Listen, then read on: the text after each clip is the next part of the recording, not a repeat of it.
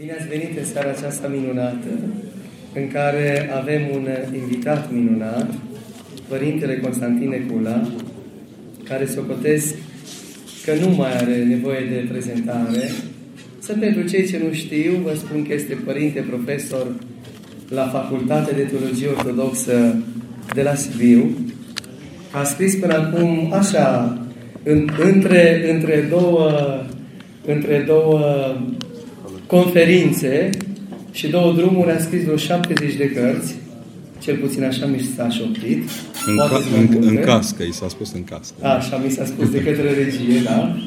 Și iată în seara aceasta, în ajun de sărbătoarea parodiei noastre, în ajun de Sfânt Nicolae, pe care l-am așezat aici, prin Sfințita Icoană, ca să, să ne oblăduiască și să străjuiască această cuvântare din astă seară, a venit să ne vorbească cu drag. Cu drag după un periplu din România, Viena, Praga, da. astăzi Praga, da, Praga, Padova și astăzi s-a dus și pe la frații catolici să-l salute cu drag și cu pioșenie și pe Sfântul Anton de Padova, nu-i așa? Da. Așa. Și iată, în seara aceasta a venit la noi ca să ne aducă un cuvânt de învățătură. Înainte de a-i preda microfonul să ne spună o fărâmă din câte Domnul i-a dăruit să ne, să ne spună în seara aceasta, aș vrea să vă rog pe toți să ne ridicăm, să zicem o rugăciune, ca Domnul să binecuvinteze acest uh, pericol duhovnicesc și să ne fie de folos pentru fiecare. În numele Tatălui și al Fiului și al Sfântului Duh. Amin. Împărate Ceresc, Mângâietorule, Duhul adevărului care pretutine și toate le plinești, visul bunătăților și dătătorule de viață, vino și te sălășluiește într-un noi și ne curățește pe noi de toată întinăciunea și mântuiește bunule sufletele noastre. Slavă Tatălui și Fiului și Sfântului Duh și acum și pururea și în vecii vecilor. Amin. Doamne miluiește, Doamne miluiește, Doamne miluiește. Preacucernice Părinte Constantin binecuvintează. Binecuvântat este Hristos, Dumnezeul nostru, de una acum și pururea și în vecii vecilor. Amin. Bine a venit Părintele Constantin între noi și bine că suntem câțiva. Aș fi vrut să fie câțiva mai mulți, dar uh, să ne îmbogățim. Domnul să vă dea bine tuturor. Părinte, sport. Să rămână.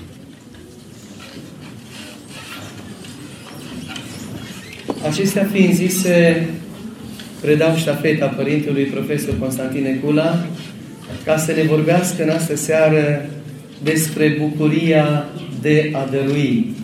Pentru că suntem în ajunul Sfântului Nicolae, care este dăruitorul, dulcele dăruitor al sufletelor noastre și al copilăriei noastre, de ce nu? Îl invităm să ne vorbească despre această bucurie a dărui. Părinte Constantin, vă rugăm. Vă mulțumesc foarte mult și am fost reținut de niște persoane cunoscute de acum la intrare, de aceea nu ne cerem scuze că am întârziat, dar chiar a fost fain și pe coridor. Vă mulțumesc foarte mult că ați acceptat darul Părintelui, darul Părinților pentru întâlnirea din seara aceasta. Să știți că e și darul Episcopului nostru, al Preasfințitului Siluan și a celorlalți din prin chemarea lor în astfel de situații pentru ca să fim împreună, pentru că ne ajunge că suntem singuri mai tot timpul. Poate că din când în când va trebui să învățăm să stăm și împreună. Boală grea la români, unde sunt doi sau trei, al treilea e parocul de obicei. Sper că astăzi suntem împreună cu Sfântul Nicolae, așa cum ni s-a și îngăduit. Mulțumesc. Cum ni s-a și îngăduit să fim chemați în numele Sfântului Nicolae.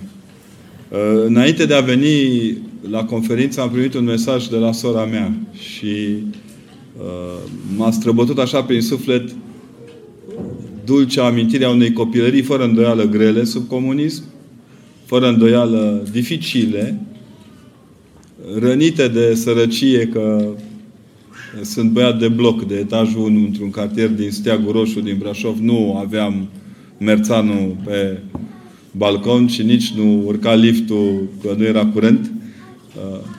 Gazul era din ce în ce mai puțin și uneori n-am mâncat decât pâine cu pâine și uneori și pâine era greu. Dar n-a lipsit niciodată Moș Nicolae.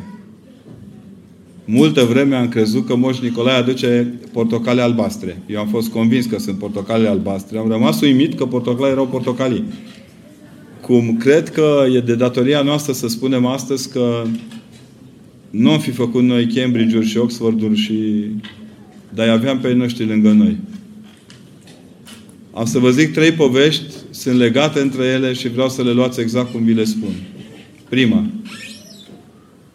Asta este pentru copii. La un moment dat am stat o noapte întreagă cu sora mea să păzim să-l prindem pe Moș Nicolae cum ne pune în ghetuțe. Eram hotărâți. Am montat capcane, am, uh, am pus o sfoară să ne tragă de picior când uh, se va apropia să ne pună darul. Eram pregătiți. O oră am dormit eu, o oră sora mea, o oră eu, o oră sora mea. Am constatat că prezența părinților noștri îngrijorată că nu dormeam era foarte atentă și ne tot spuneau să ne odihnim că mâine avem școală. Spre deosebire de ziua de astăzi, când e suficient să ai un bilet de la mama și tata că nu e ok și nu te duci la școală, pe atunci dacă nu mergeai la școală nu era chiar bine. Noi am stat toată noaptea, am stat. Mai nici cum, nu venea moșul ăla, parcă era, nu știu, ceva tulbure în mintea lui. Ne-am supărat, oarecum eram chiar tulburați că nu vine moșul, mai cu seamă că din vecinii se spunea că uh, moșul nu există și că mama și tata ne-a enervat chestia asta și noi vreau să dovedim dacă e așa sau nu. Mai am stat trez și eu și sora mea toată noaptea, dar toată noaptea, cu rândul, după cum am spus, nu știu care dintre noi am adormit deodată cu celălalt, cert este că ne-am trezit în miros de portocale. Nu erau mai mult de o portocală într-un papuc și o portocală în celălalt.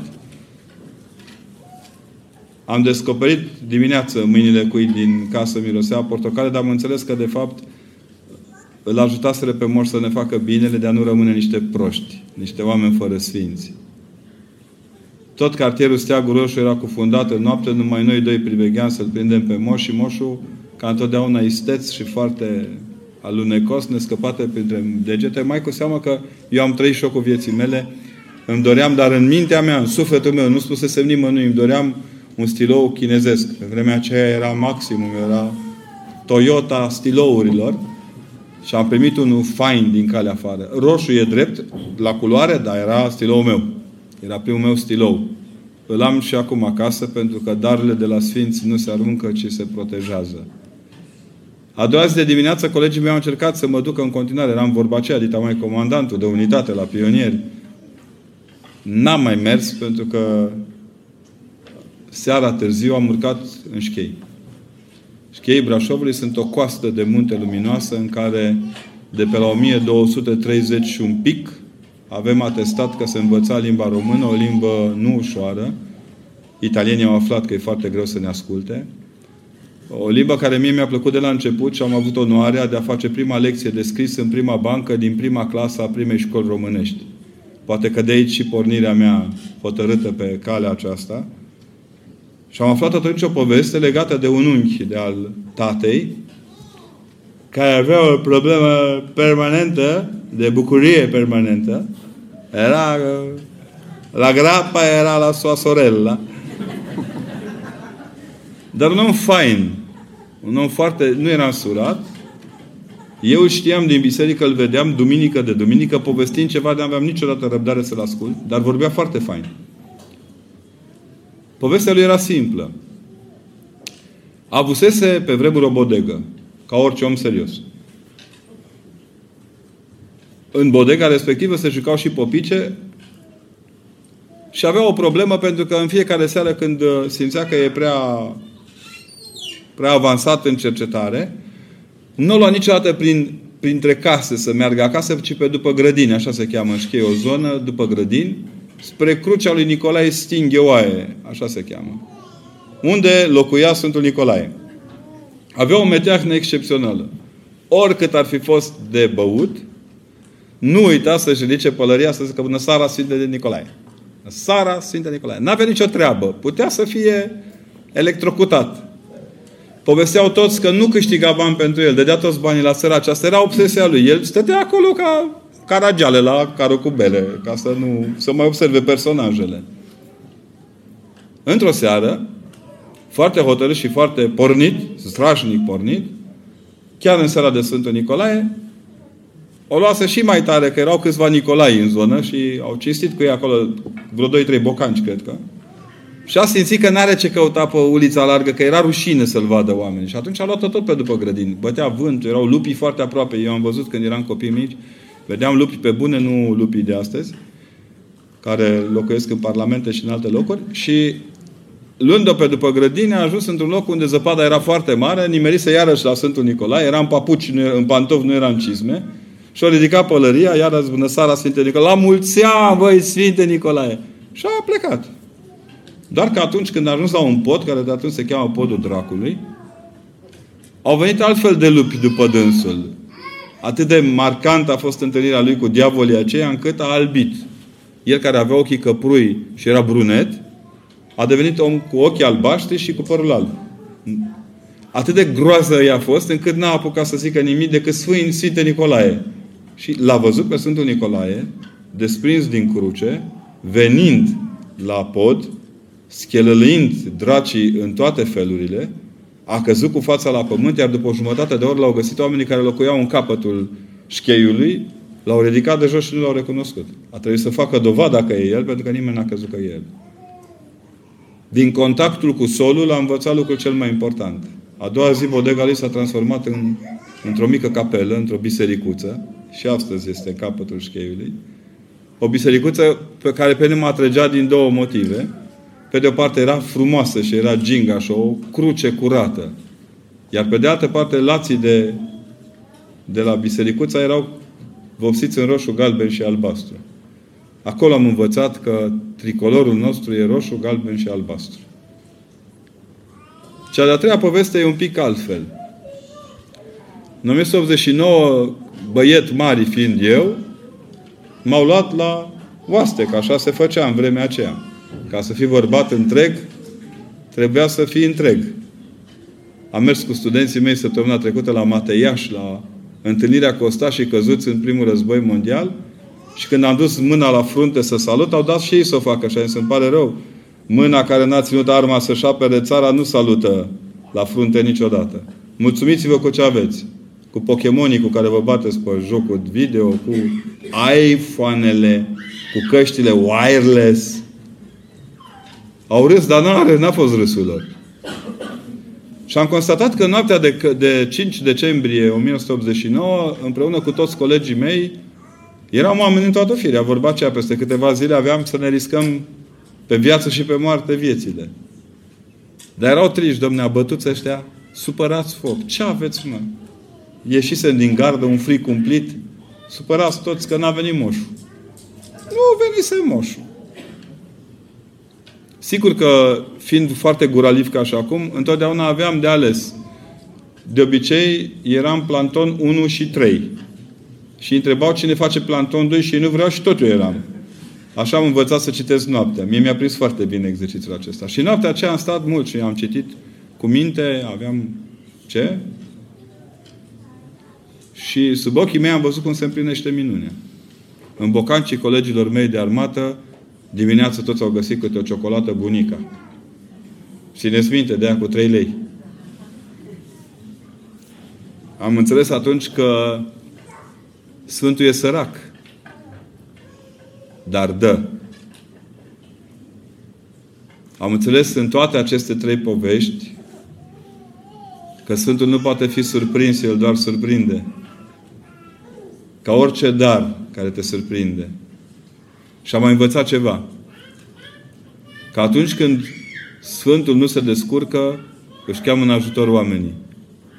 Și de cele mai multe ori oamenii o fac la fel de bine ca el, pentru că Sfinții sunt și ei obosiți de treabă. Gândiți-vă, când eram câteva milioane în lume, treacă, meargă de acolo câteva miliarde și ne mai facem.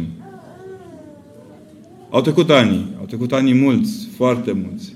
Și am primit cea mai frumoasă lecție de Moș Nicolae. Dincolo de faptul că în facultate, fără îndoială, lunile, marțea și joia făceam întotdeauna catistul Sfântului Nicolae, nu ca să trec examenele. Pentru examene am învățat. M-am săturat de ăștia care spun că să mă rog pentru ei să treacă examen și a zis la muncă cu voi. Că de ăștia care s-au rugat prea mult la examene și au ajuns prim-ministri, m-am săturat. și au cumpărat agende, că oricum nu știu să scrie. Ce să facă cu agenda? Și la un moment dat, acum șase ani, la anul se fac șapte, s-a stins tata. Și s-a stins la intrarea în Biserica Maicii Domnului, parastasul tati de 40 de zile, făcându-se în șcheii Brașovului, acolo unde sigur că este mai marele cetății duhovnicești Sfântul Nicolae. Eu am crescut cu... E colegul meu. Am dormit câteva nopți frunte în frunte cu el. Și, printre altele, era chiar simpatic, adică nu-mi displăcea nici cum. Sigur că nu-i ceream de fiecare dată câte ceva, dar primeam culmea fără să cer. A venit și fetița mea, care atunci învăța să se cânte la flaut și când a plecat toată lumea, ea nu e așa de dornică de vedetist ca mine, cum m-ar acuza și mă acuză unii, e mai smerit așa și în dorința ei de a-i face o bucurie bunicului său care plecase, și a scos din mânecă flautul, abia învățat să se cânte și pe un frig de crăpau pietrele, i-a cântat la flaut o ce veste minunată, tata fiind un, un rapsod de colinde. A fost prima dată în viața mea când m-am simțit răzbunat pentru toată sărăcia copilăriei mele și pentru toate portocalele albastre pe care nu le-am mâncat niciodată. Și ca să mi se pună coada la pruna existențială, fetița mea și-a dorit foarte mult, eu n-am știut asta, ea vorbea cu bunicul tot timpul și și-a dorit foarte mult o pianină. Sigur că ea a venit, a adus-o moșul, dar șocul a fost cu totul și cu totul altul.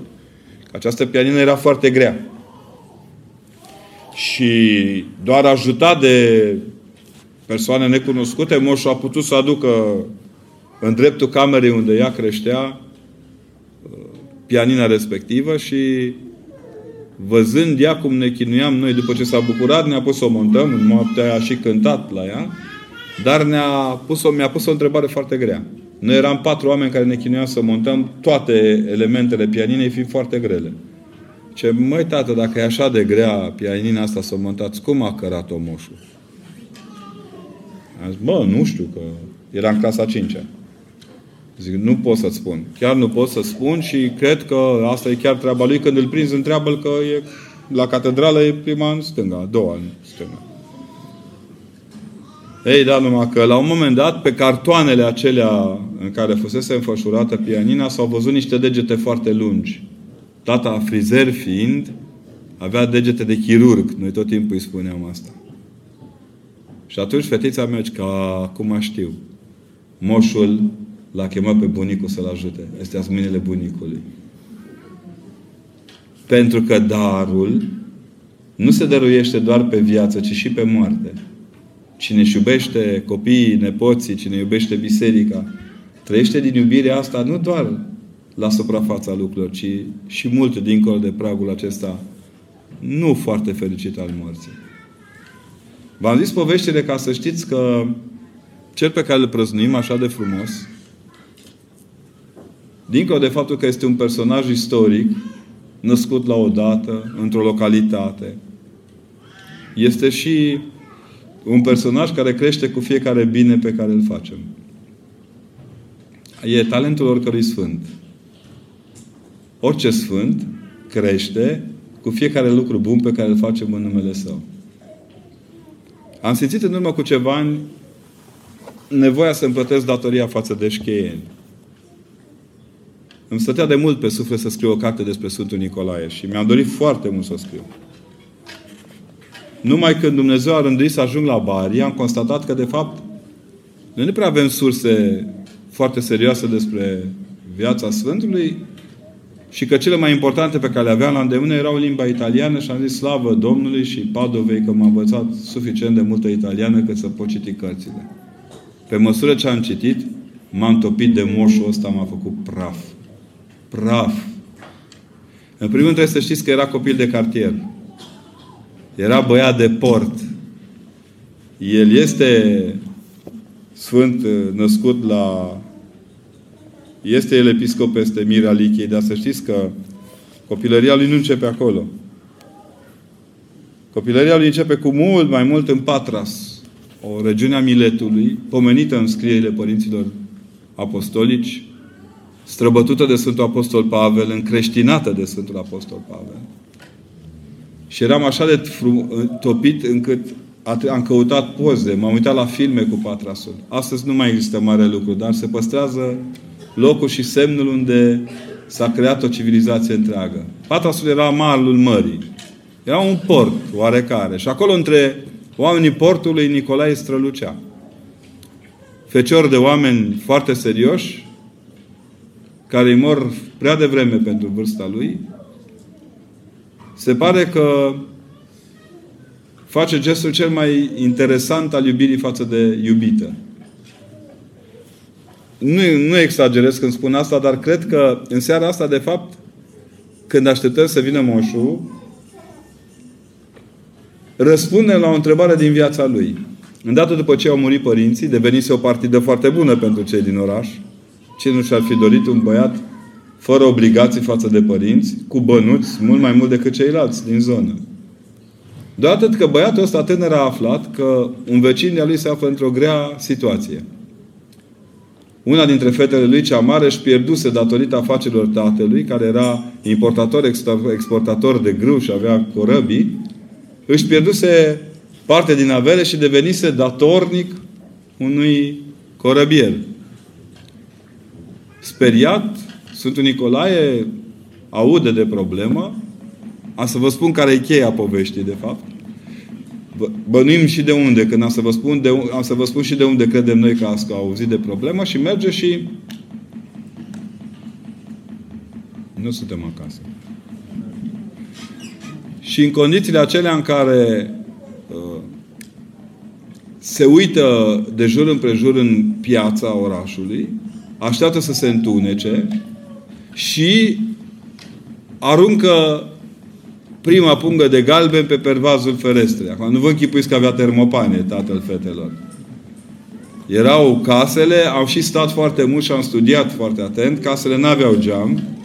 Aveau din când în când câte o beșică de animal pus acolo, dar nu toți. Și unor în casele din acestea cu aere duhovnice și mai puternice din punct de vedere financiar, nici nu le trebuiau geamuri neapărat, pentru că în sine dormitoarele n-aveau lumină decât de la o candelă specială și care bine mirosea și, de, și se făcea foarte bine focul. Tânărul îl pune pe pervazul primei camere și spre disperarea bucuroasă a tatălui constată că este exact suma care lipsea să și ar fi trebuit să-și vândă fata respectivului navigant. Fata era îndrăgostită, se spune, de un cavaler. O recuperează pe fată, după câteva luni tatăl la fel de bun în afaceri, era numai bun de membru în Guvernul României, după câteva zile, după câteva luni, iarăși face o afacere, iarăși se pierde grâul pe mare. Acolo ăsta era negoțul principal între Patra și Alexandria. Și tânărul mai rămăsese cu o parte din avere și iarăși face același lucru, ascuns bine de umbră, fata a doua fiind îndrăgostită de un scriitor din vreme, un cronicar care avea să și lase un poem de dragoste. Tot așa, pune bonuțul, fuge, cei doi se căsătoresc, tatăl își plătește datoria până când a treia, cea mai mică, intră și ea în, în, în capcana aceasta a vinderii către un armator, de data aceasta lucrurile părând absolut fără soluție. Trecuseră câteva luni omul, chiar nu mai avea de unde să aibă bani. Doar atât că bunul lor vecin de stradă află despre ce este vorba, ia punga de galben și noaptea, când tatăl dispera de fapt și stătea, se pare, pe pervas să vadă dacă Dumnezeu se mai milostivește de el, sub uh, lumina lunii, care nu mai era ascunsă de nori, Nicolae ieșea inima în dinți și aruncă punga de galben și tatăl recunoaște că este băiatul ce și l-ar fi vrut de ginere și de care se pare că Maria, cea de-a treia fată, chiar era îndrăgostită. Sfântul pleacă în noaptea aceea, fuge, pleacă spre Mirea Lichiei, unde episcop era fratele mamei sale, unchiul său. Dar el nu știa că între timp unchiul său murise și că sinodul strâns la oaltă, acolo, stabiliseră ca primul om care intră de dimineață în biserică, acela să fie episcopul locului. De atunci se mai putea, nu trebuiau foarte multe teze de doctorat. Și în momentul în care ajunge în cetatea Mirei Lichiei, obosit, adoarme pe pragul bisericii și dimineața când mitropolitul locului, de care Nicolae va fi foarte legat la Sinodul întâi Ecumenic, Teofil de Nicea, pe care refuză să-l anatematizeze și după o noapte de discuții îl recuperează pentru Biserica Ortodoxă, pentru Ortodoxie, lucru care atrage supărarea secretarului Constantin cel Mare, care rade barba și îl batjocorește. Deci, ăla deschide ușa și copilul cade. Tânărul cade în biserică și devine primul om care intră în biserică. Și îndată este ales episcop. Să nu credeți că era la voia întâmplării. El era un om virtuos, un copil crescut în frică de Dumnezeu, un om care cunoștea foarte bine Scriptura. Spre deosebire de vremea de acum când, ca să poți să fii arhiereu, te hirotonești diacon, preot și apoi episcop, momentele hirotoniei din liturghie fiind așa, prima dată se hirotonește episcopul, apoi uh, preotul și apoi diaconul, ca să nu se mai facă în aceeași liturghie. În vremea aceea încă se făcea, puteai să fii toate trei într-o singură liturghie și așa se pare că a fost a, a ajuns episcop Nicolae. Lecțiile lui sunt multe.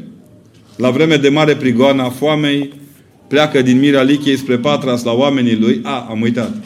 Maria se retrage și ea la Mira Lichiei și devine una dintre cele mai mari starețe pe care le-a avut zona respectivă în calitate de călugăriță. Fiind, după cântare, una dintre urmașele Teclei, Sfânta Tecla fiind din Mira Lichiei și fiind ucenica Sfântului Apostol Pavel.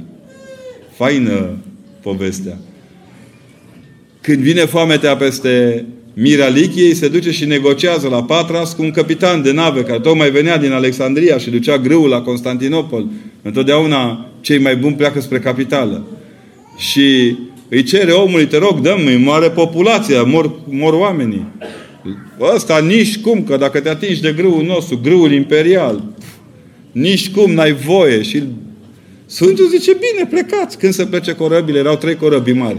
Când se plece corăbile, nici cum, furtună. Se întorc înapoi, mai încearcă o dată.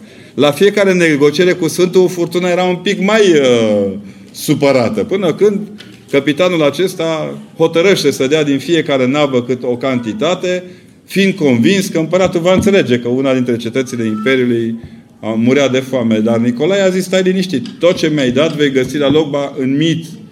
Corăbile tale avea vor intra în portul din Constantinopol. Și ăsta s-a uitat la el ca la un bei. Bă, omule!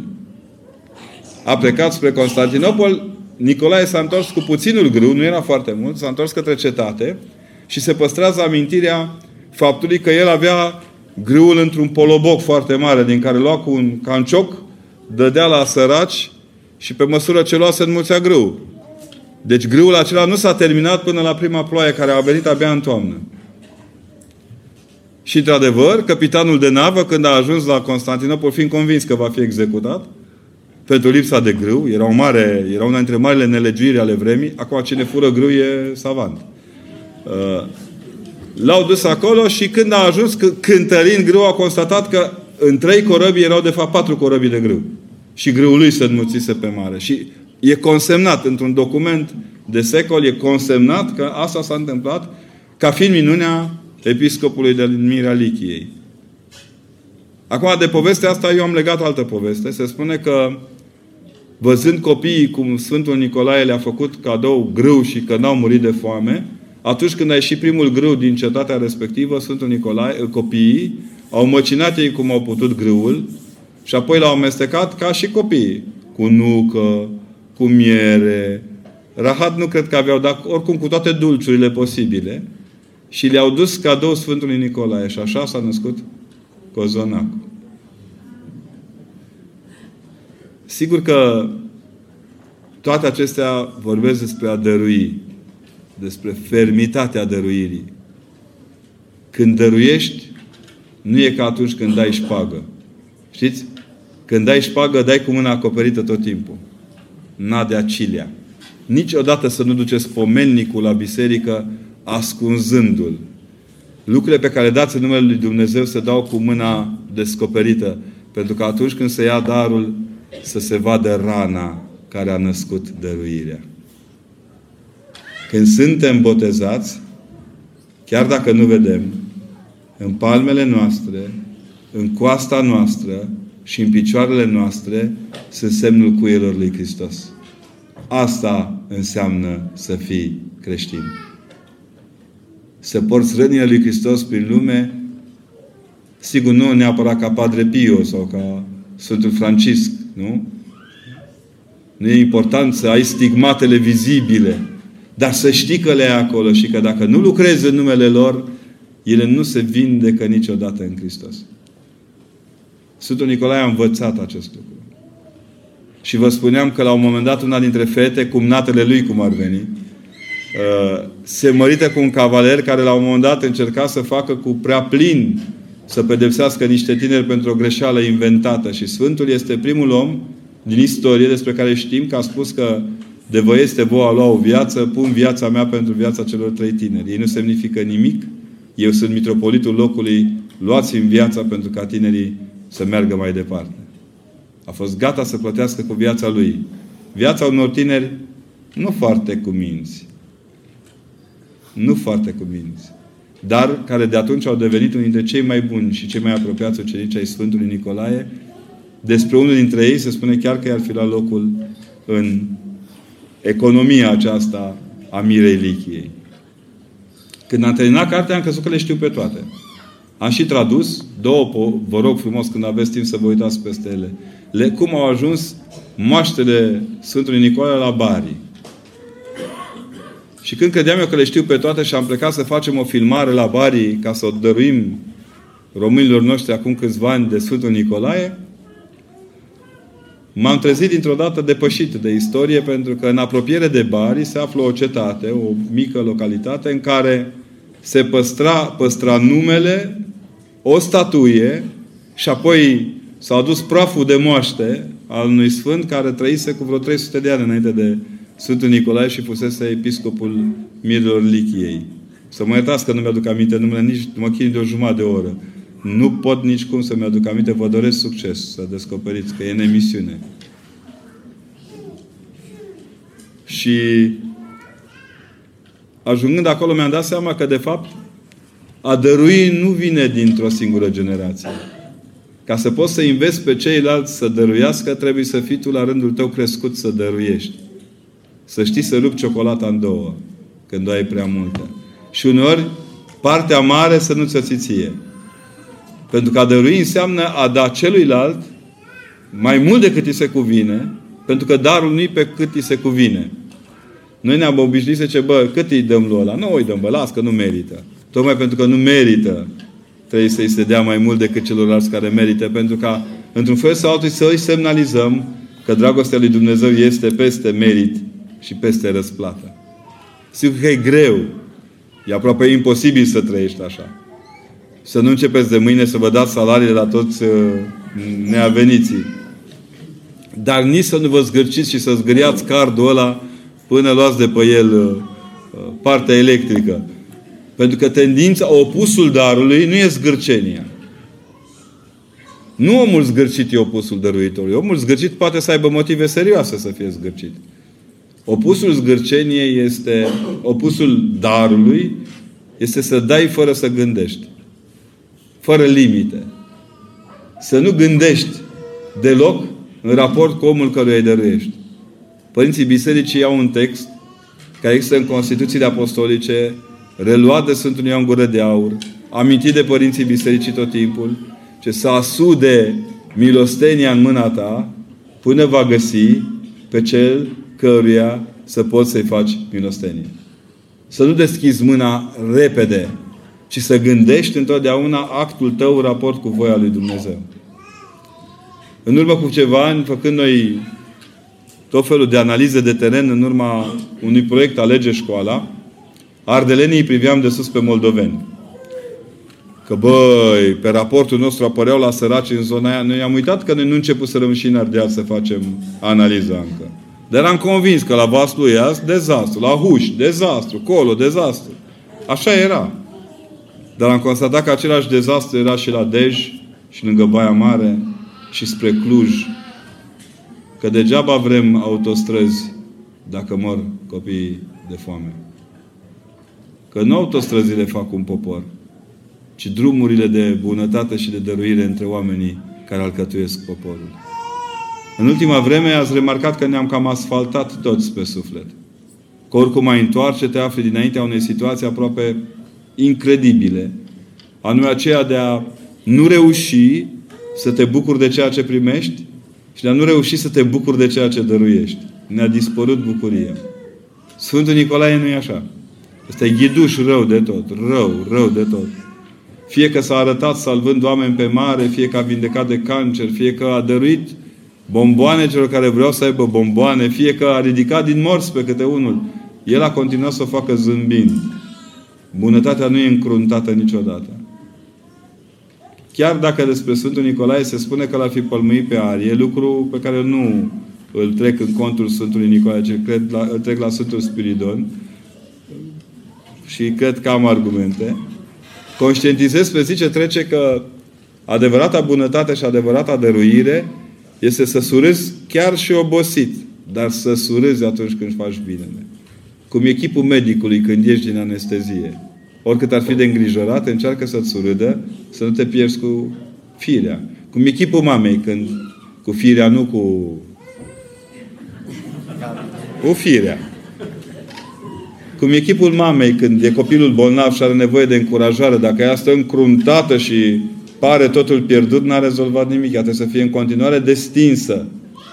Bunătatea se manifestă cu destindere, nu cu orgoliu, nu cu fițe, nu cu tantam. Asta n-a înțeles nimeni. Toți ne cer acum să spunem ce a făcut biserica. Nici nu putem spune cât a făcut biserica, de fapt. Cu mâna pe inimă vă spun, eu însumi descoper în fiecare zi un alt student, un alt coleg, o altă comunitate creștină care face binele, dar nu face gargara găinii din punguța cu doi bani. Unii răhățesc câte o mărgică în mijlocul târgului și cred că au salvat România. Alții salvează România și își văd mai departe de treabă. Pentru că omul care vrea să facă binele, n-are timp să și-l prezinte niciodată. Proiectul de durată al României nu poate să cuprindă și să fie cuprins de azi pe mâine.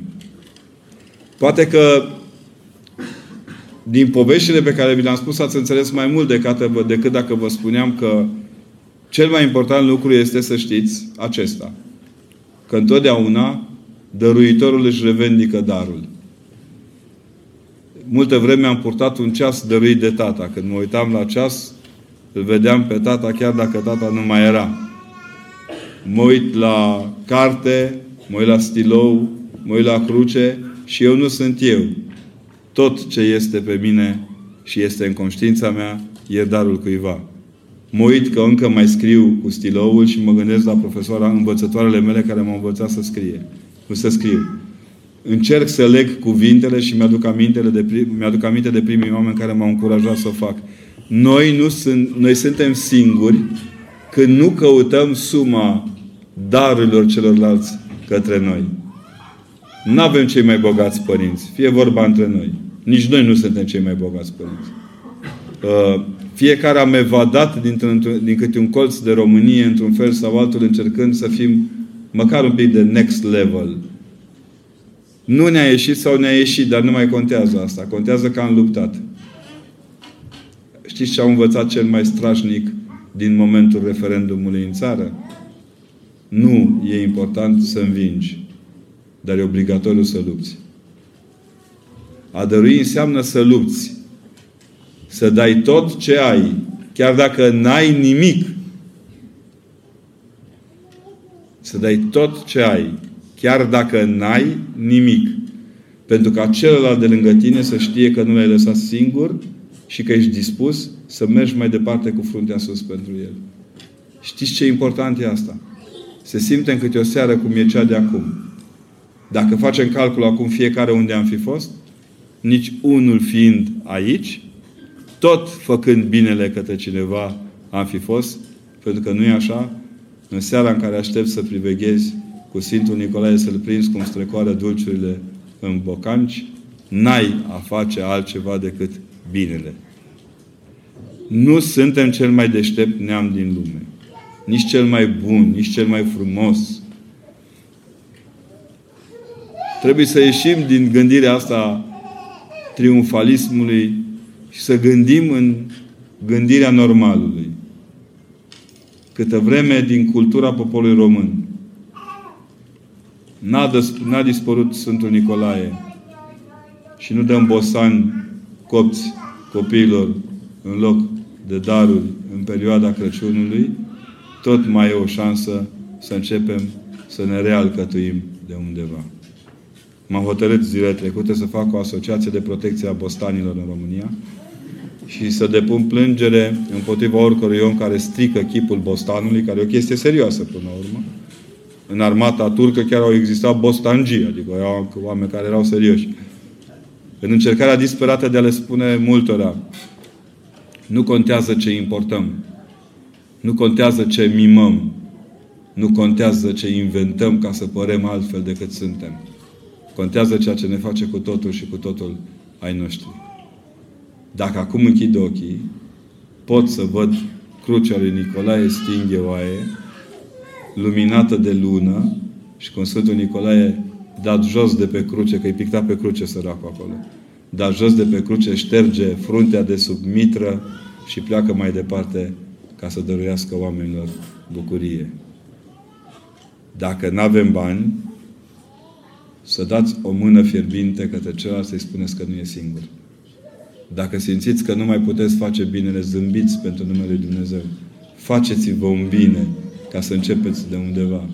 Și da, mâine de dimineață, cei care nu vă împărtășiți, puteți să socotiți un dar de la Sfântul Nicolae și mireasa, mireasma și gustul cafelei.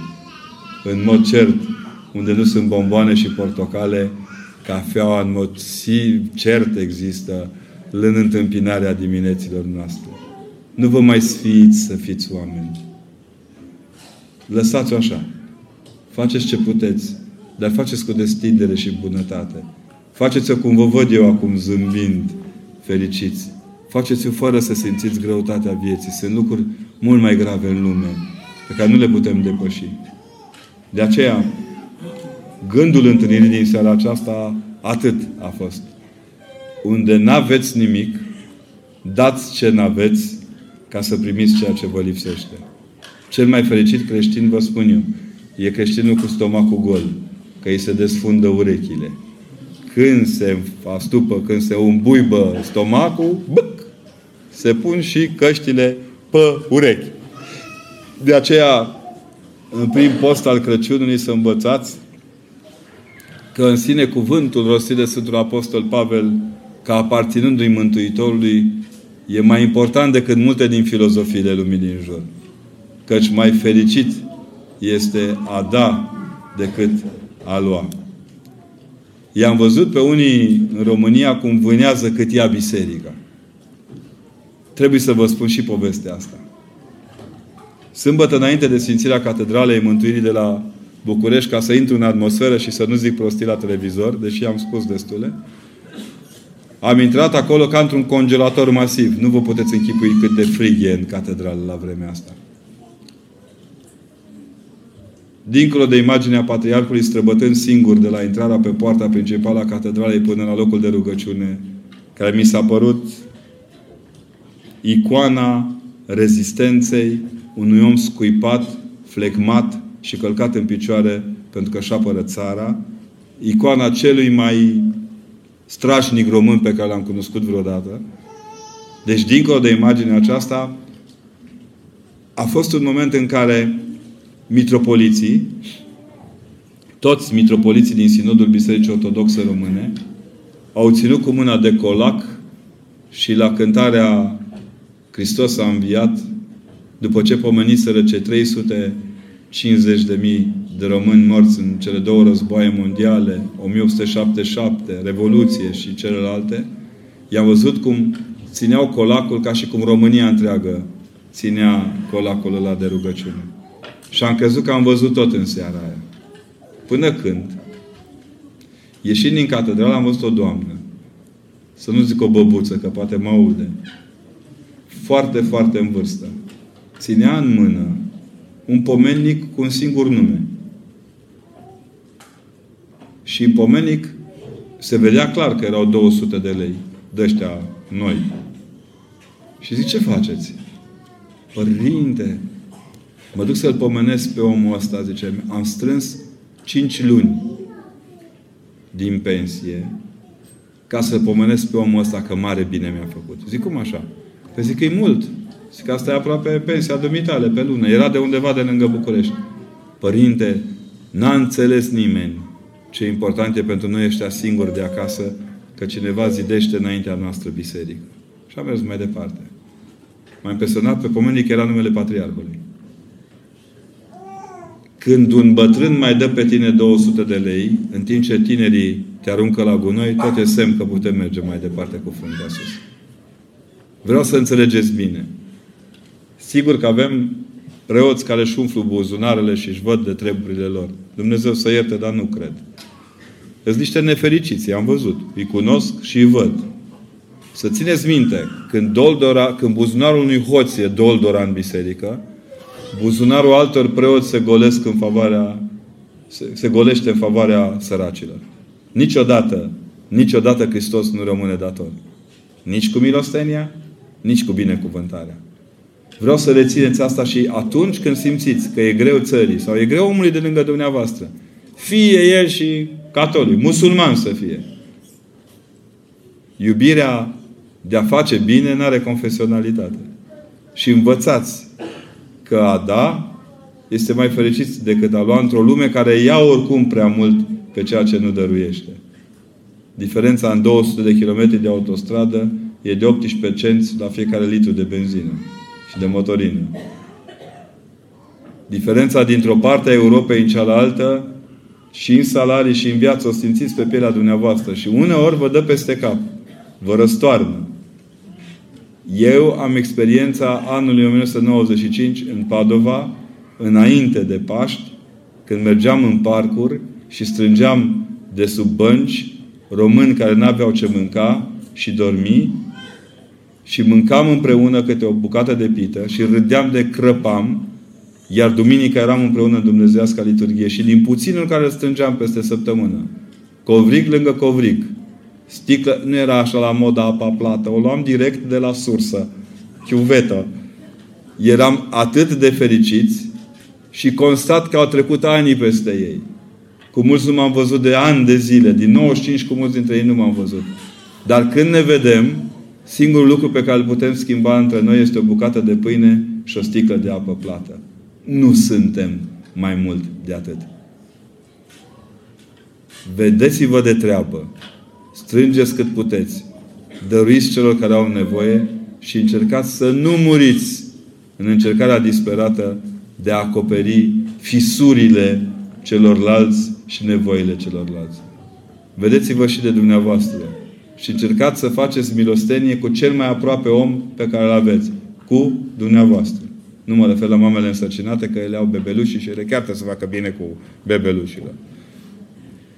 Fiți milostivi și învățați să vă dăruiți din când în când o dihnă și din când în când pace. Și din când în când, de ce nu? Câte o seară de asta, care chiar că nu seamănă cu niciuna din cele petrecute. Eu mă opresc din poveste. Vreau să socotiți că, în ciuda faptului că n-am primit nimic în bocanci, câtă vreme ne avem unii pe alții, înseamnă că moșul și-a făcut datoria. Că uneori e mai important să ai în suflet decât în bocanc și asta o știm toți pe piele proprie. Și cel mai important câștig pe care îl avem în viață este că nu suntem singuri. Ci suntem împreună nu în momentele grele, că atunci se strâng toți lângă noi, ci în momentele fericite. Vă mulțumesc că azi am împărtășit împreună fericirea de a fi copiii Sfântului Nicolae. Și da, când vii greu, desfaceți o portocală. Și aduceți-vă aminte că sunt unele albastre, că unele dintre ele sunt încă albastre. Vă mulțumesc foarte mult.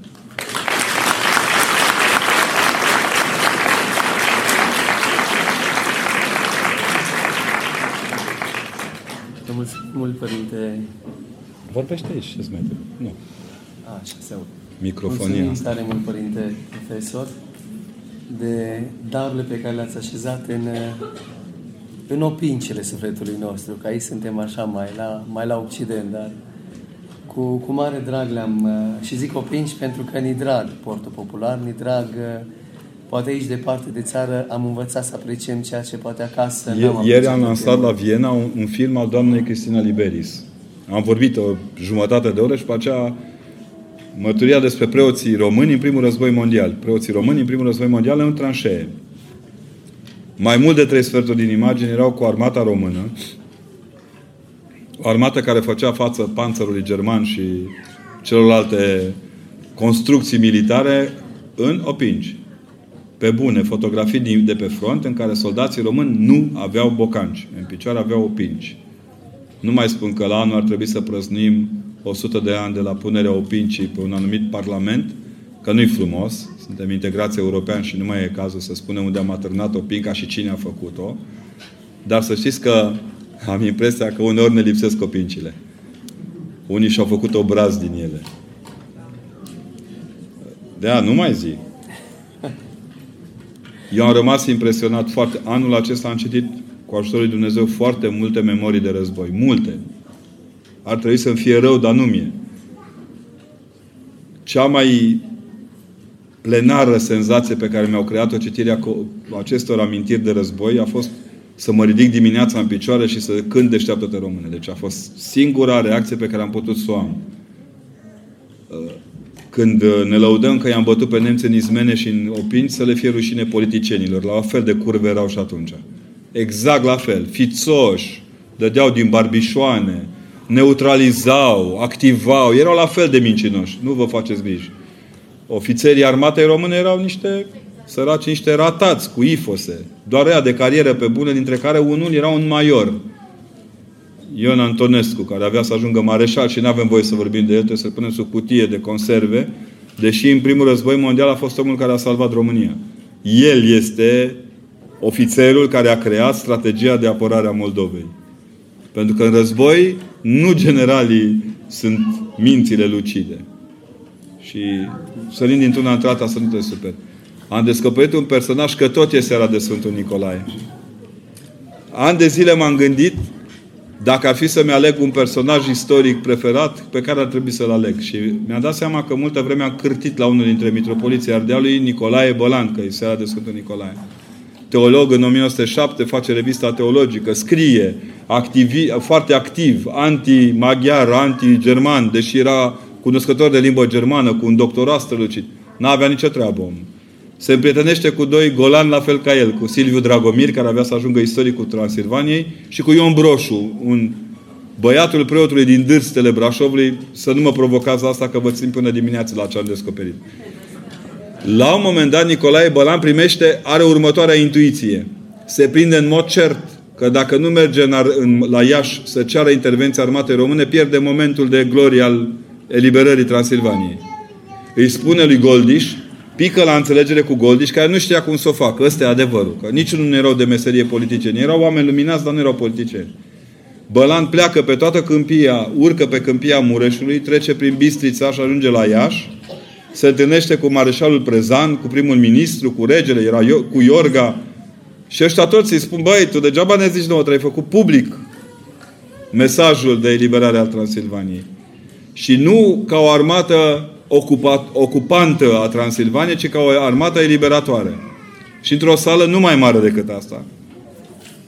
Bălan se urcă și zice de la catedra unei conferințe Mihai Viteazu a ajuns la Alba Iulia. Armata când îl ajunge din urmă? Și atunci toți au înțeles că ăsta e mesajul public, diplomatic, al românilor din Ardeal, că Ardealul e pregătit să se lase ocupat de armata română. Bălan nu pleacă spre Alba Iulia cum își propusese, el este și cel care stabilește data de 1 decembrie, în dialogul cu ceilalți. El stabilește și să nu facem referendum, că la referendum întotdeauna adevărul pică de prost. El spune, lui spune lui Goldiș ce ar trebui făcut pentru ca oamenii să fie pozitivați, motivați, să înțeleagă despre ce este vorba. În 1918 s-au strâns 100.000 de oameni mergând la Alba Iulia, dar au fost sute de mii de oameni în sate, apărând satele, protejând tot ce, ce câștigaseră. Bălan pleacă de la Iași, merge la Giurgiu, vorbește cu generalul Bertlo, stă mult acolo. Bertlo preia toată funcția militară de organizare a ocupării prin armata teritoriului. Bălan dă să plece la Alba Iulia și se strică avionul cu care trebuia să zboare. Și ajunge târziu. În 1 decembrie, noaptea, ajunge la Alba Iulia și martorii spun că a îngenunchiat în fața casinei române și după ce a îngenunchiat acolo și a făcut cruce mare și a zis s-a izbândit. Celălalt broșu, mare figură de altfel, avea să creeze poate cea mai frumoasă imagine necunoscută a diplomatului român. Pentru munca lui în perioada aceea avea să fie primul ambasador plenipotențial al României la Paris. Scriu la viața omului ăsta de un an de zile și nu, nu încetez să mă minunez cum poate Dumnezeu să pună atâta deșteptăciune în mintea unui om. Bărbat, că la femeie e mai simplu. Deci de o inteligență ieșită din comun, de o intuiție politică pe care n-a avut-o nimeni în Ardeal și de o capacitate de organizare fantastică. Moare relativ tânăr. În 1943 moare înainte de venirea comuniștilor la oricum n-ar fi executat clar. Printre alte, printre multele acuze care îi se puteau face, erau faptul că a restabilit, restabilit după 1918 relațiile cu Franța, cu Germania, cu Serbia, și că a organizat la un moment dat, a făcut parte din echipa care a organizat transferul tezaurului polonez pe teritoriul României. Pe că românii nu erau hoții Europei, ci eram singura populație, pe, singurul popor pe seama căruia a putut trece un tezaur de patru ori mai mare decât tezaurul cunoscut, fără să fie furat niciun cap de ață. Oameni care au ieșit la iveală anul acesta. Opincile astea care le-am tot ascuns sub preș, scoțând în față tot oamenii cu papion, cu fustițe și cu mânecuțe, crezând că masonii, că politicienii au făcut unirea. Am auzit chiar la un moment dat că numai o anumită biserică a făcut unirea și le-am spus și lor, atenție, unirea a făcut-o poporul. E ceea ce nu simte nimeni astăzi în țară și din nefericire ruperea asta între popor și conducători nu se simte de ieri de azi. La toate nivelurile e așa. Și n-au înțeles nimeni cât de important este ca din când în când să asculti și ce zic ei. Să nu crezi că ai dreptate întotdeauna și să fii un fel de elitism, așa, care plonjează din când în când în mijlocul poporului pentru a-i îndrepta. Ei, săptămâna trecută a fost publicat la nu, săptămâna trecută a fost publicat la Brașov un document, o, la Sibiu, un manuscris al lui Ioan Lupaș, altă figură remarcabilă a Unirii, profesor, protopop de săliște, el amintește că undeva pe tren se întâlnește cu un tânăr soldat român din armata austro-ungară care purta pe brasar, pe braț, tricolorul. De acolo s-a luat în decembrie 89 militarii am purtat tricolorul pe mână. În amintirea, noi nici nu știam atunci, în amintirea soldaților români din armata Augsburgică care în, începând cu noiembrie nu vorba aceea, vin de la Viena, de la întâlnire și le, ne spunea ieri cineva că fără Iuliu Maniu și fără voluntarii din armata austro-ungară români, Viena era făcută praf. Ei au asigurat câtva timp ordinea, disciplina și menținerea Vienei, care era capitala Imperiului celui mai urât în vremea aceea. Ei, la un moment dat, îl întreabă pe tânărul militar, zice, și acum ce facem? Zice, domnule dragă, zice, dacă e frumos, zice, e nuntă mare, domnule. Nu, nu mare e domnul Brăteanu, dar nunta și suntem noi. Adică, sigur că au fost nuni la nunta asta, dar nuntașii au fost poporul. Așa că n-ar fi rău să ne purtăm o pincină. Că de la ciocate ni s-a tras totul.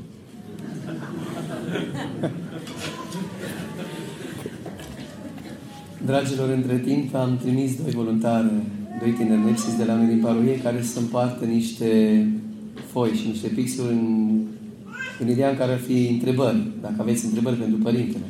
Desigur, pe de altă parte avem și microfon, cred că de-aia vreau atunci să-l verific dacă nu funcționează sau nu. Las, așa. Dar nu prea, nu merge. Așa, Slavă se poate, Domnului. văzând că totuși nu e, un, nu e o atât de mare, ne putem face auziți dacă sunt dintre dumneavoastră care doresc să adreseze întrebări în mod direct. Dacă nu, scrie și pe, pe foaie, pe bilețele și să le trimiteți cât mai repede ca să ajungă aici.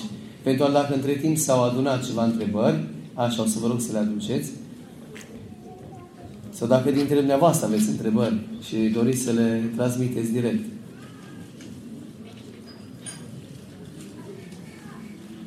Nu toți odată vă rugăm, pe rând. Vin.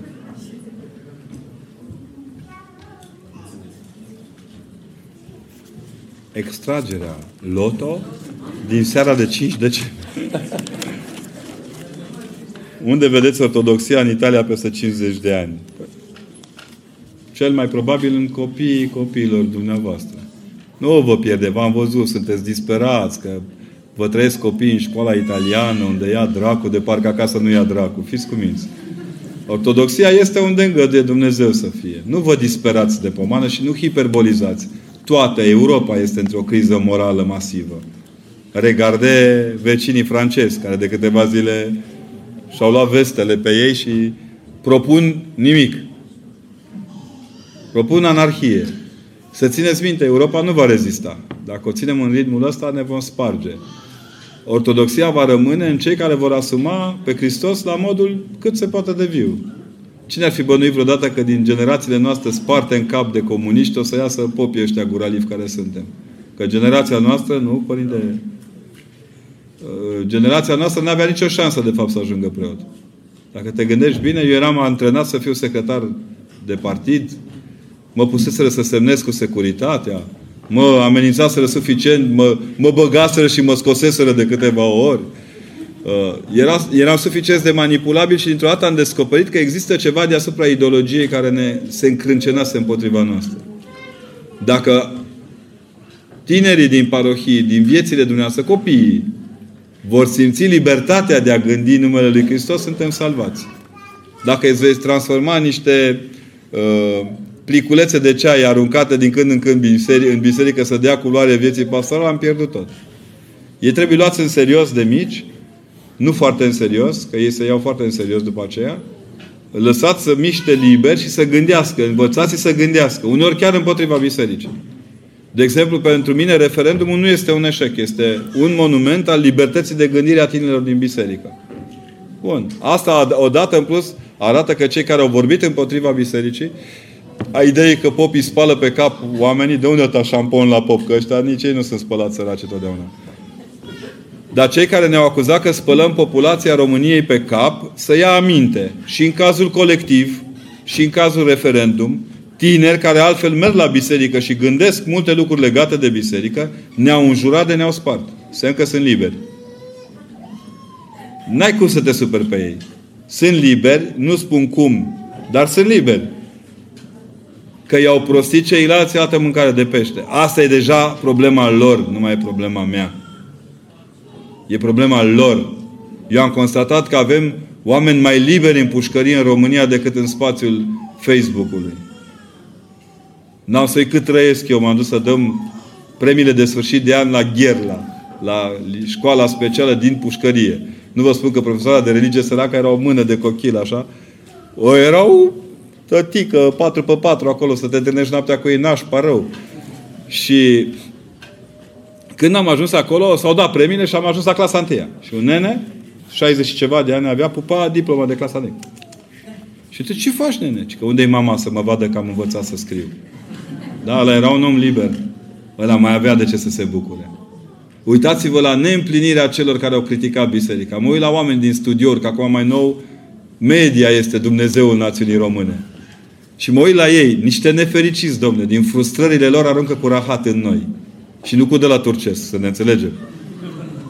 Își fac din minciună cea mai de preț și cea mai amplă modalitate de a manipula, să simt bine făcând asta. N-au niciun fel de bucurie, de fapt.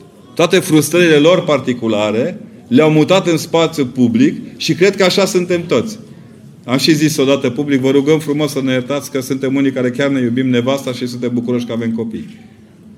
Că nu ne-a ratat făcând copii cum s-au ratat părinții unora dintre voi. Pe bune, adică chiar ne... e ok.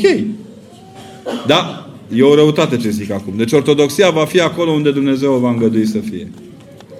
Chiar mă gândeam acum la parohia din Ravenna, nu? Unde ortodoxii au ocupat spațiul arienilor, cum s-ar zice.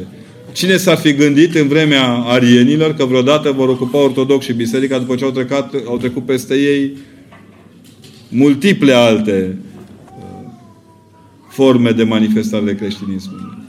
Chiar credeți că bunica mea când, a, când, când, a, când s-a zis tatăl nostru la televizor a început să plângă. Zic, ce faci, bă? De ce plângi? Și tu îți dai seama. Eu n-am crezut că mai aud public vreodată tatăl nostru. Facem parte dintr-un popor reconstituit. Să sperăm că merge și la nivelul Italiei. Eu sunt convins că munciți foarte mult. Nu vă vedeți din afară și poate că asta e bine, că nu vă luați în cap. Dar e fain. Din afară se vede foarte bine ce faceți. Nu din știri. ci din modul de a fi, din modul de a vă bucura unii de alții, din modul de a vă bea apa minerală după liturghie împreună. Nu-i lucru puțin, pe bune. Povestea aseară o doamnă de la Viena cum a pregătit pentru Ziua Națională a României 2600 de sarmale. Că statul român doarme pe el. Dacă te uiți la consul și, și ambasadori, avem o problemă reală. Reprezentativitatea României peste hotare este dată de românii de peste hotare. Jumătate din colegi, pe bune, vă invidiază. Chiar dacă nu înțeleg de ce mergeți duminica la biserică, că e un Dumnezeu care a murit, mi-e teamă, vă invidiază, clar. Uh, imaginea cea mai grea pe care am văzut-o în Occident a fost în Anglia, la un moment dat, într-unul din orașe. Dimineața, împreună cu părintele din oraș, cu doamna și cu copiii, am plecat să vizităm un loc foarte fain. Și pe drum, într-o parte, alerga o doamnă, o tânără englezoaică. Și făcea alergarea de dimineață. Cu pulsometru, cu manometru, cu pasometru, cu talpometru, cu...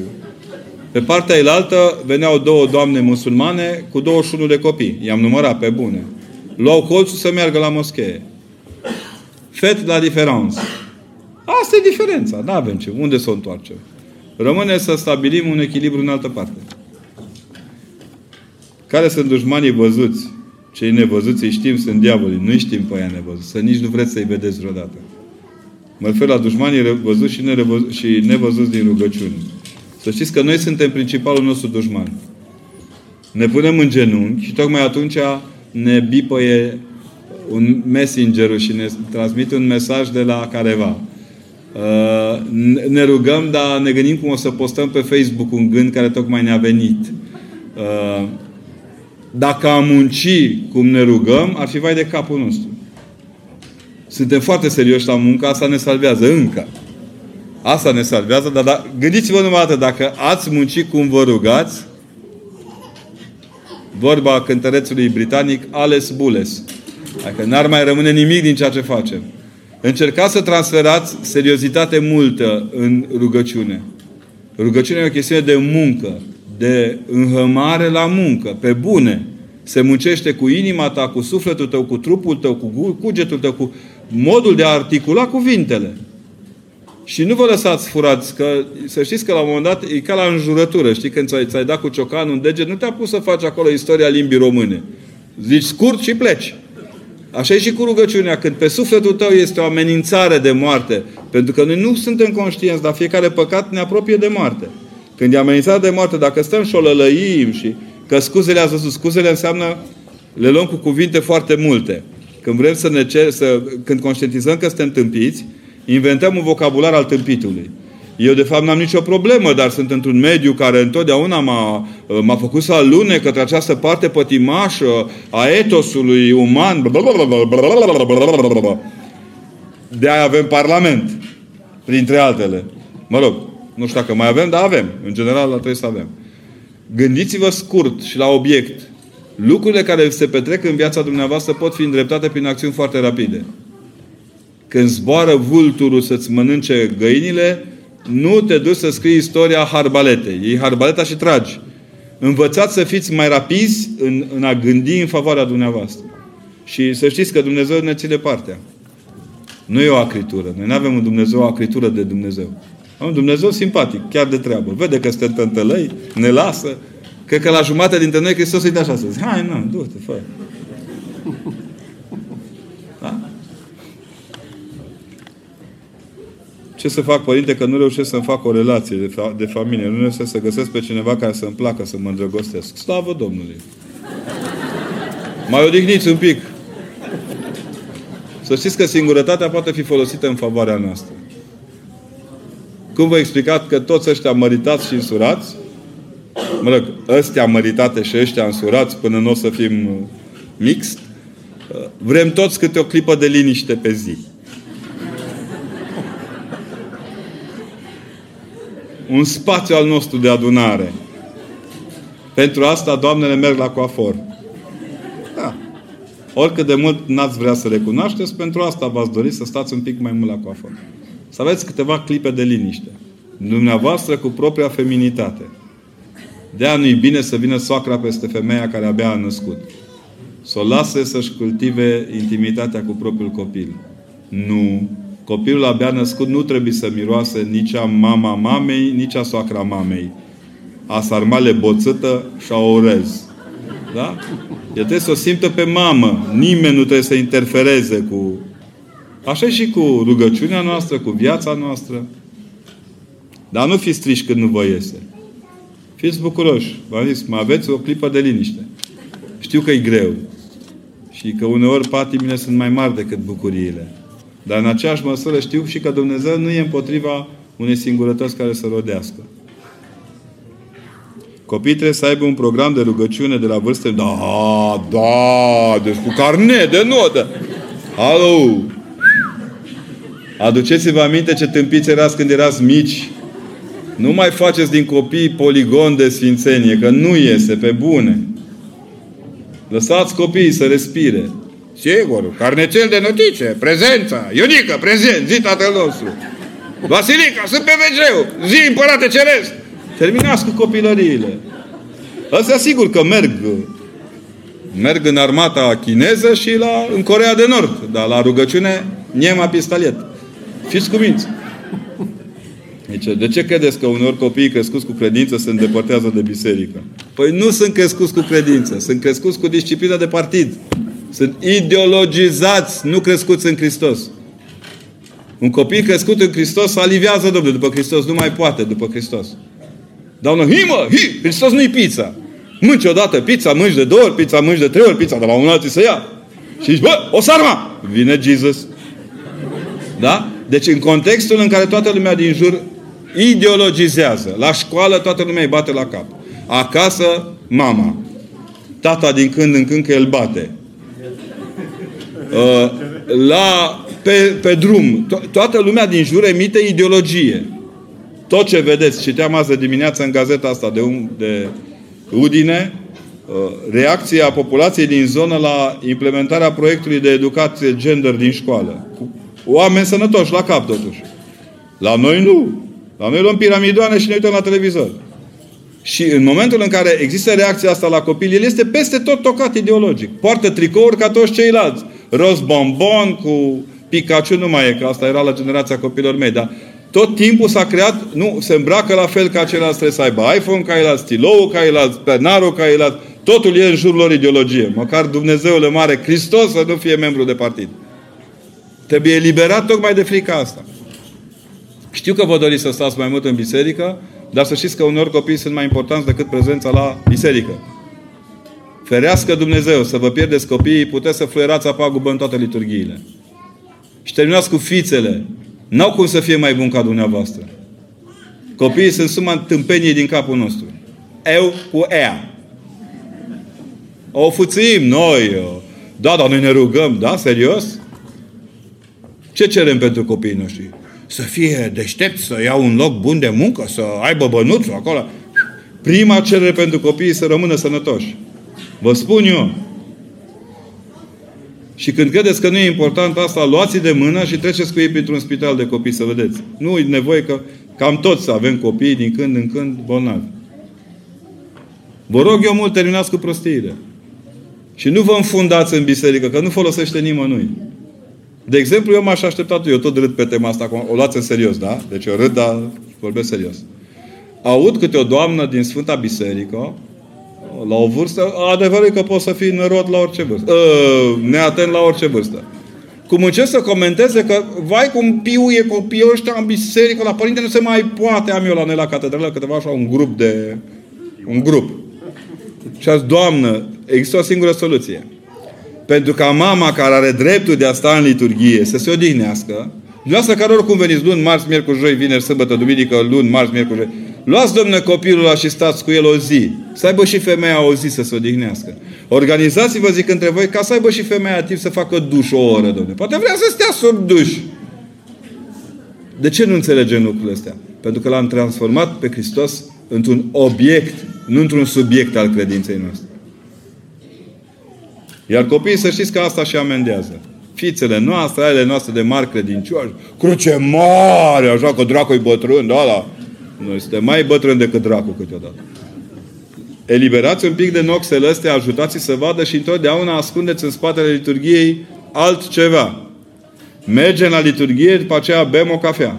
Uh, uh, un suc. Un fresh. Uh, mergem acolo, dar ne plimbăm și dincolo. Poate își dorește copilul și să vadă duminică dimineața un film. Na, lăsați să vadă un film. Nu cade nimic, vă spun eu. Mai ales ne veți recupera un copil care din când în când evadează din biserică decât un copil care se simte arestat în biserică. Vă dau scris. Vă dau scris. Eu știu ce greu mi-e mie duminică dimineața să mă trezesc după o săptămână de muncă. Trag de mine, mi-aduc toate argumentele canonice să mă ridic, să mă îmbrac și să mă duc la biserică. Uneori nici pe mine n-aș vrea să mă văd duminică dimineața.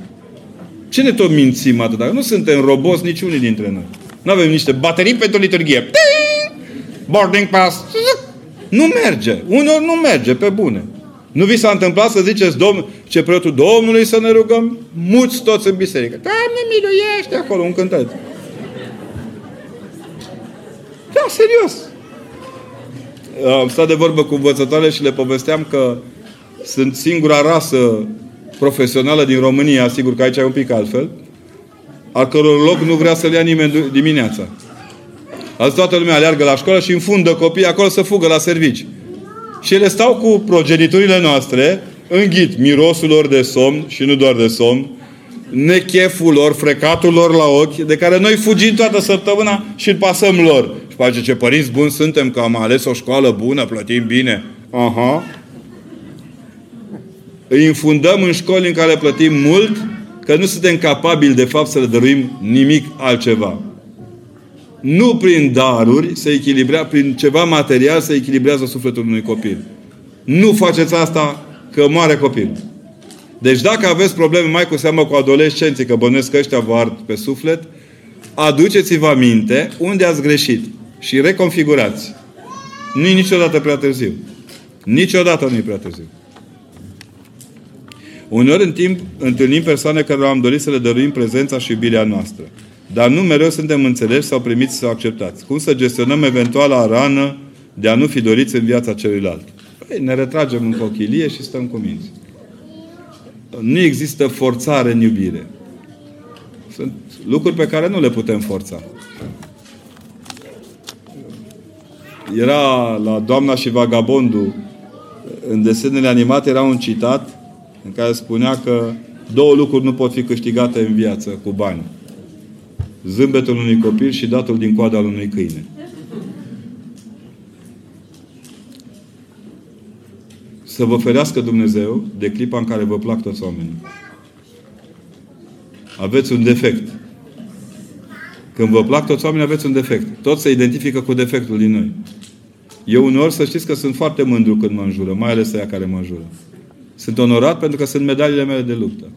La extrema cealaltă sunt strângere de mână ale oamenilor să ajungi în capătul lumii și să te poți îmbrățișa cu oameni care te recunosc și îți mulțumesc, e cel mai mare dar pe care l-ai ca om. Sigur că pe stradă, în fața casei, te poate călca mașina, din întâmplare. Dar merită. Încercați să nu forța... În iubire nu se forțează niciodată. Noi, părinții, cum să ne comportăm cu adolescenții care le știu pe toate și nu dau ascultare și dacă este corect să-i obligăm să vină chiar la biserică? Am răspuns la asta. Să vă spun, eu am învățat, eu am făcut în ciuda faptului că sunt total antitalent mecanic, știți că sub uh, vechiul regim comunist făceam atelier. Mă lucram la pilă până făceam tot felul de lucruri, de bavuram până... Și mi-a învățat maestrul nostru că ne-a zis că niciodată nu poți să bați cu pila ca și cu ciocanul și să îndreți ce a stricat pila cu ciocanul. Și a avut dreptate. Lua fiți mai finuți un pic. Nu le știm nici noi pe toate. Dacă veniți de la ideea că noi le știm pe toate și ce zicem noi sigur e bine, sunteți chiar pe o cale greșită. E boală de conducători asta. Nu suntem șefii părinților noștri. Unor suntem chiar mai slăbuți ca ei. Eu sunt încântat când copiii mei îmi dau lecții. O înghit, mă enervez pe mine, unor și pe ei. Dar o înghit, e corect. Așa e corect. În viață creștem unii din alții. E bine să lucrăm, să aducem mai mult acasă, chiar dacă asta se cere să fim puțin prezenți în familia noastră. Și acelor ce fac bine trăiesc cu noi. E bine să lucrăm azi, că mâine să dăm zilnic o găină. Să vă zic, Asta cu munca în exces dăunează grav sănătății, în primul rând. A făcut un calcul pe diaspora, pornind din Norvegia până în sud, în Spania, și să știți, cele mai grave accidente de muncă se petrec de la oboseală și exces de muncă. E drept că de la somn n-a câștigat nimeni. Dar uh, o, vedeți la plante, dacă torne apă tot timpul pe ele, putrese, se neacă. Nu vă necați în muncă, nu merită. Nu merită deloc, să știți. Până la urmă, da o sulă de 20 de euro, eu tot râd cu taximetriști. Ăștia sunt cei mai simpatici dintre oameni. Mergeam într-o zi, aveam un prieten bun și ăsta, duminică de duminică, lucra. Și a zis, bă, că ia fă tu calculul. Ce câștigi tu duminică? Nu schimbi piesele în timpul săptămânii? Ba da. Nu ți s-a întâmplat duminică să iei prost cotitura? Ba da. Să vină unul să stragă țapă? Ba da. Să facă pipilică un bețiv pe... Ba da. Și atunci de ce nu te odihnești, mă, dacă Dumnezeu s-a odihnit într-a șaptea zi? Tu de ce crezi că ești mai tare ca Dumnezeu? Ce nu m-am gândit niciodată. Bine, el nu gândea prea des, dar... Și azi, hai să vedem, dacă te odihnești duminica, este mai urât? Și nu i-am zis să nu lucreze duminica deloc, dar măcar duminică dimineața, că, cum ziceau bătrânii, până bat clopotele să șezi cu minte. Vine nevastă sa, ca o simpatică de fei basarabean. Păi, părinte, nu știu ce ai zis la asta, dar măcar acum nu mai merge pustală peste tot, auzi? Măi, dintr-o dată i-am văzut cum cresc. Sunt lucruri în viață în care trebuie să te oprești ca să poți să crești. E ca la citit. Eu aș citi toată ziua, serios, am o problemă cu asta. E o dependență ciudată. Nu vă spun ce greu mi mie pe drum când vin așa pe drumuri lungi. Na, vin aici, colea. Șase cu două. 9 ore de mașină aia. Pe autostradă e o plăcere. Noroc cu autogrilurile astea. Aici, binecuvântat Dumnezeu Italia cu autogrilurile astea. Și mă, uita, mă, mă uit că mie mi-e foarte greu să renunț la asta, dar în aceeași măsură îmi dau seama că atunci când stau la capul bolnavului, când mângâi mama care a ratat nașterea unui copil, când uh, pot lupta de partea lui Dumnezeu într-o acțiune, mă simt mult mai bine. Obsesiile mele, dacă ceea ce face devine obsesie, nu mai e bucuria vieții noastre. Nici iubirile obsesive nu sunt, iub- nu sunt bucurii. Când cineva te ciocăne ca Udi Woodpecker Show, aia e cea mai proastă misionară din biserică. Femeia ciocănitoare sau bărbatul ciocănitor. Gata, au ratat tot. La preoți e boală grea asta. Preoții trebuie să-și lege ciocul așa cu un pic de leucoplast din când în când. Să vadă și partea bună a vieților oamenilor.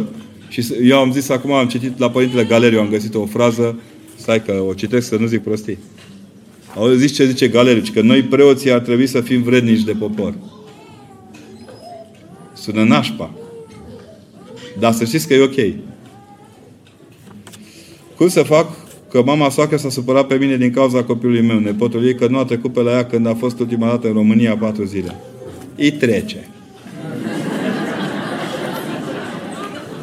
Îi trece. Astea sunt așa infantilisme de om bătrân care săraca probabil că e singură și își macină zilele așteptând. Puneți-vă un pic în pielea ei nou, nu fiți supărată pe ea. Cum? Toate soacrele se supără ușor, mai puțin a mea. Da. Nu, problema noastră gravă este că prea mult ținem cont de părerea celorlalți. Haideți să vă dau un exemplu. Când s-a născut fiul meu, sau când a fost născut fiul meu, că nu s-a născut singur, dacă puneai Pampers la copii, era dramă națională. Băi, o să fie crăcănat, nu o să, o să facă pe el. Atât puteau ele, atât... Băi, ce bodogăneli mi-am auzit. Oameni în toată firea. Fiți cuminți, fiecare generație are targetul ei, dar niciodată, nicio situație nu trebuie să o țineți de fraier acasă și de om de second hand. Deci dacă reușiți să faceți asta cu curtoazie și cu bucurie, repet, nu știu cum e, pentru că la mine relația mea cu soacra mea, pe bună, nu e nicio glumă, e admirabilă și simt că și ea și mama mi-au împlinit preoția. Preoția noastră se trage din feminitatea mamelor, soțiilor și fetelor noastre, să știți. Preoții sunt buni dacă au o soție corect, așezată, copii care să-i bucure, dacă au o fată crescută bine și să-i sprijine din spate, feminitatea sprijină preoția. De-aia suntem singurii bărbați care poartă legal rochii. Vreau să înțelegeți mecanismul ăsta de gândire. Adică e nevoie de suavitatea asta. Fiți fragili. Noi suntem fragili toți. Toți avem... Știți că era cântecul la popular chinez? Hai să ne avem ca frați, toți suntem puțin luați. Da? Avem fiecare colivia noastră.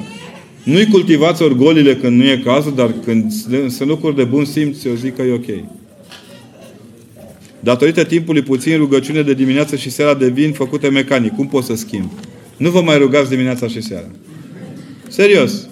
Rugați-vă mai de dimineață și mai spre seară.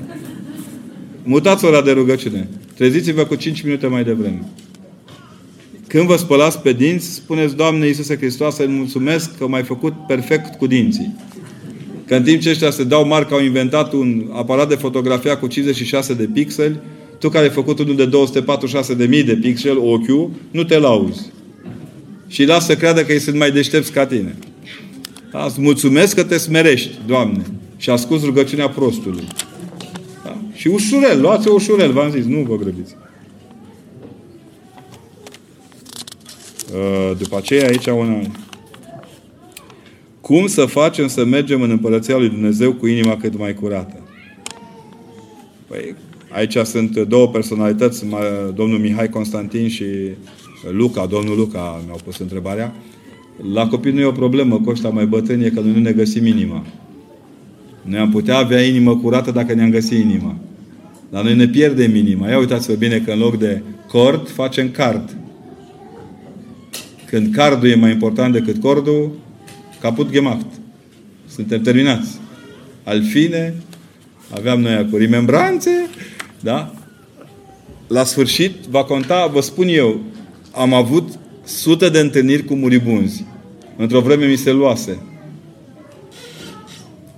Dar una dintre ele mi-a rămas pe inimă atât de adânc, două, vă povestesc două, chiar dacă e târziu mai stăm un pic. Mâine e liturghie, dar ne iartă Sfântul Nicolae.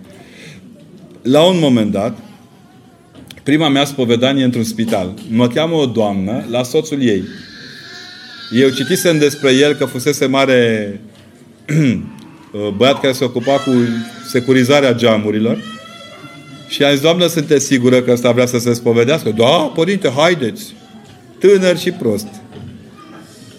Deci eu n-am auzit în toată armata mea de un an toți ofițerii cu militari înjurând cât m-a înjurat omul ăla. O oră, două, trei, am transpirat. N-am mișcat. L-am lăsat pe ăla, m-a făcut, tro- nu troacă de porci, mama troacelor de porci. Când a terminat, era obosit, îi scăzuse, te, creștea tensiunea, era bolnav, chiar era bolnav. Acum ați terminat? Dacă aici că da. Și a zis, bun, binecuvântat este Dumnezeu nostru, tot așa. A făcut rugăciune de dezlegare, asta să leșine. Am și rămas prieteni foarte apropiați. Dar asta era pentru că eu am văzut dincolo de înjurături în ce dramă era el ca om. La extrema cealaltă m-am dus să împărtășesc, să spovedesc pentru ultimile dăți, inițial pentru ultima dată, dar ne-am mai văzut de câteva ori, pe domnul Ion. Domnul Ion lucrase la o secție la noi acolo la Sibiu de ace de siguranță, la, nu de ace de siguranță, de siguranța aceea care se pune în capătul roții ca să nu iasă afară, să nu sară. Inel de siguranță. Și eram așa de impresionat de el, am povestit o zi, două, trei, înainte că Osilia muri mă cheamă, se spodește, l-am împărtășit, iar ce părinte zice, eu mâine mor. Nea Ioane să fii sănătos, să-ți ajute Maica Domnului să te vezi cu ea. Eram liniștiți amândoi, se liniștise foarte tare. Ce părinte, îți mulțumesc că ai fost tinerul meu de siguranță. Nu i-a ieșit droata fricii din el. Eu am constatat că nu, nu ne e frică de moarte, să știți. Nu ne e frică de înviere. Cu moartea o mai dăm, oricum nu știm. Dar cu învierea, nasol moment. Și atunci vreau să înțelegeți bine că mă întreabă niște copii asta, dar vreau să vă păstrați curățenia al inimii încercând să nu transformați din cord în card. Bine? Cum să reușim să avem pofte mai mici în această lume mereu în evoluție și plină de ispite? Păi puteți să luptați necontenit cu poftele dacă nu reușiți să lucra, luptați cu cea mai de nenorocită poftă care ne calcă în picioare. Orgoliul. Un om care nu-i mândru învinge orice fel de ispită. Pentru că știe limitele, se prinde că a greșit și o ia de la capăt și reconfigurează. Noi când mâncăm, nu mâncăm că ne e foame sau că suntem păcătoși la mâncat, ci din mândrie, să arătăm cât putem. Cât putem, atât și scoatem. Tragem apa și plecăm. Marea mândrie. Uitați-vă la asta, ce mândri sunt ei că au făcut nu știu ce. Bun, bravo! Și Zice atât de frumos Sfântul Vasile cel Mare, zice, în drum spre biserică, pe mine m-a impresionat cuvânt într-o duminică, la o duminică, este aceasta a săracului, Lazar. Ce în drum spre biserică poate că ați văzut casele multora, mari, excepțional și grădinile lor, nemaipomenite. Ani de zile treceați pe lângă ele și le invidiați. Murind stăpânii, ele nu mai folosesc nimănui. Dacă vreți cu adevărat să aveți rod în cer și casă în cer, dăruiți tot pentru ca nimeni să nu fie invidios pe lucrurile pe care le aveți. Nu. No. Nimeni nu e invidios când mănânci mult. Doar dacă e un tântelău ca tine, zic, băi, câți mititei ai băgat în tine, vreau și eu mai mulți de atâta. Campionatul Național de Mâncare, bine, asta numai la alegeri. După nu ne mai dă nimeni mititei. Nu știu dacă ați auzit, cea mai cretină poantă de la catedrală n-a fost legată de, de nimic. Au fost multe prostii spuse, dar una a fost penibilă de-a dreptul. Și că și-a chemat biserica votanții cu mititei și cu bere la sfințire. Și am zis, bă, dacă zici că e tâmpit, e prea puțin. Și atunci mai bine taci. Că n-ai cuvânt să-i poți echivala prostia. Și taci. Să dea Dumnezeu numai mititei și bere. Din ăștia se moară ușor. Că soarta României, soluții pentru pacea și liniștea țării noastre. Păi, dacă fiecare ne suflecăm mânecile, soarta României se joacă și aici, în aceeași măsură, ca, ca să stați liniște. Sunteți România. Îmi pare rău să vă anunț, dar sunteți România. Ăștia chiar vă urmăresc penal imediat dacă nu dați țechinul acolo la toarșul ăsta care, la fantele ăsta de obor care crede că știe economie. Avem toți habarniștii care inventează câte ceva. Zici că se pun bine cu câte un șef de ăsta.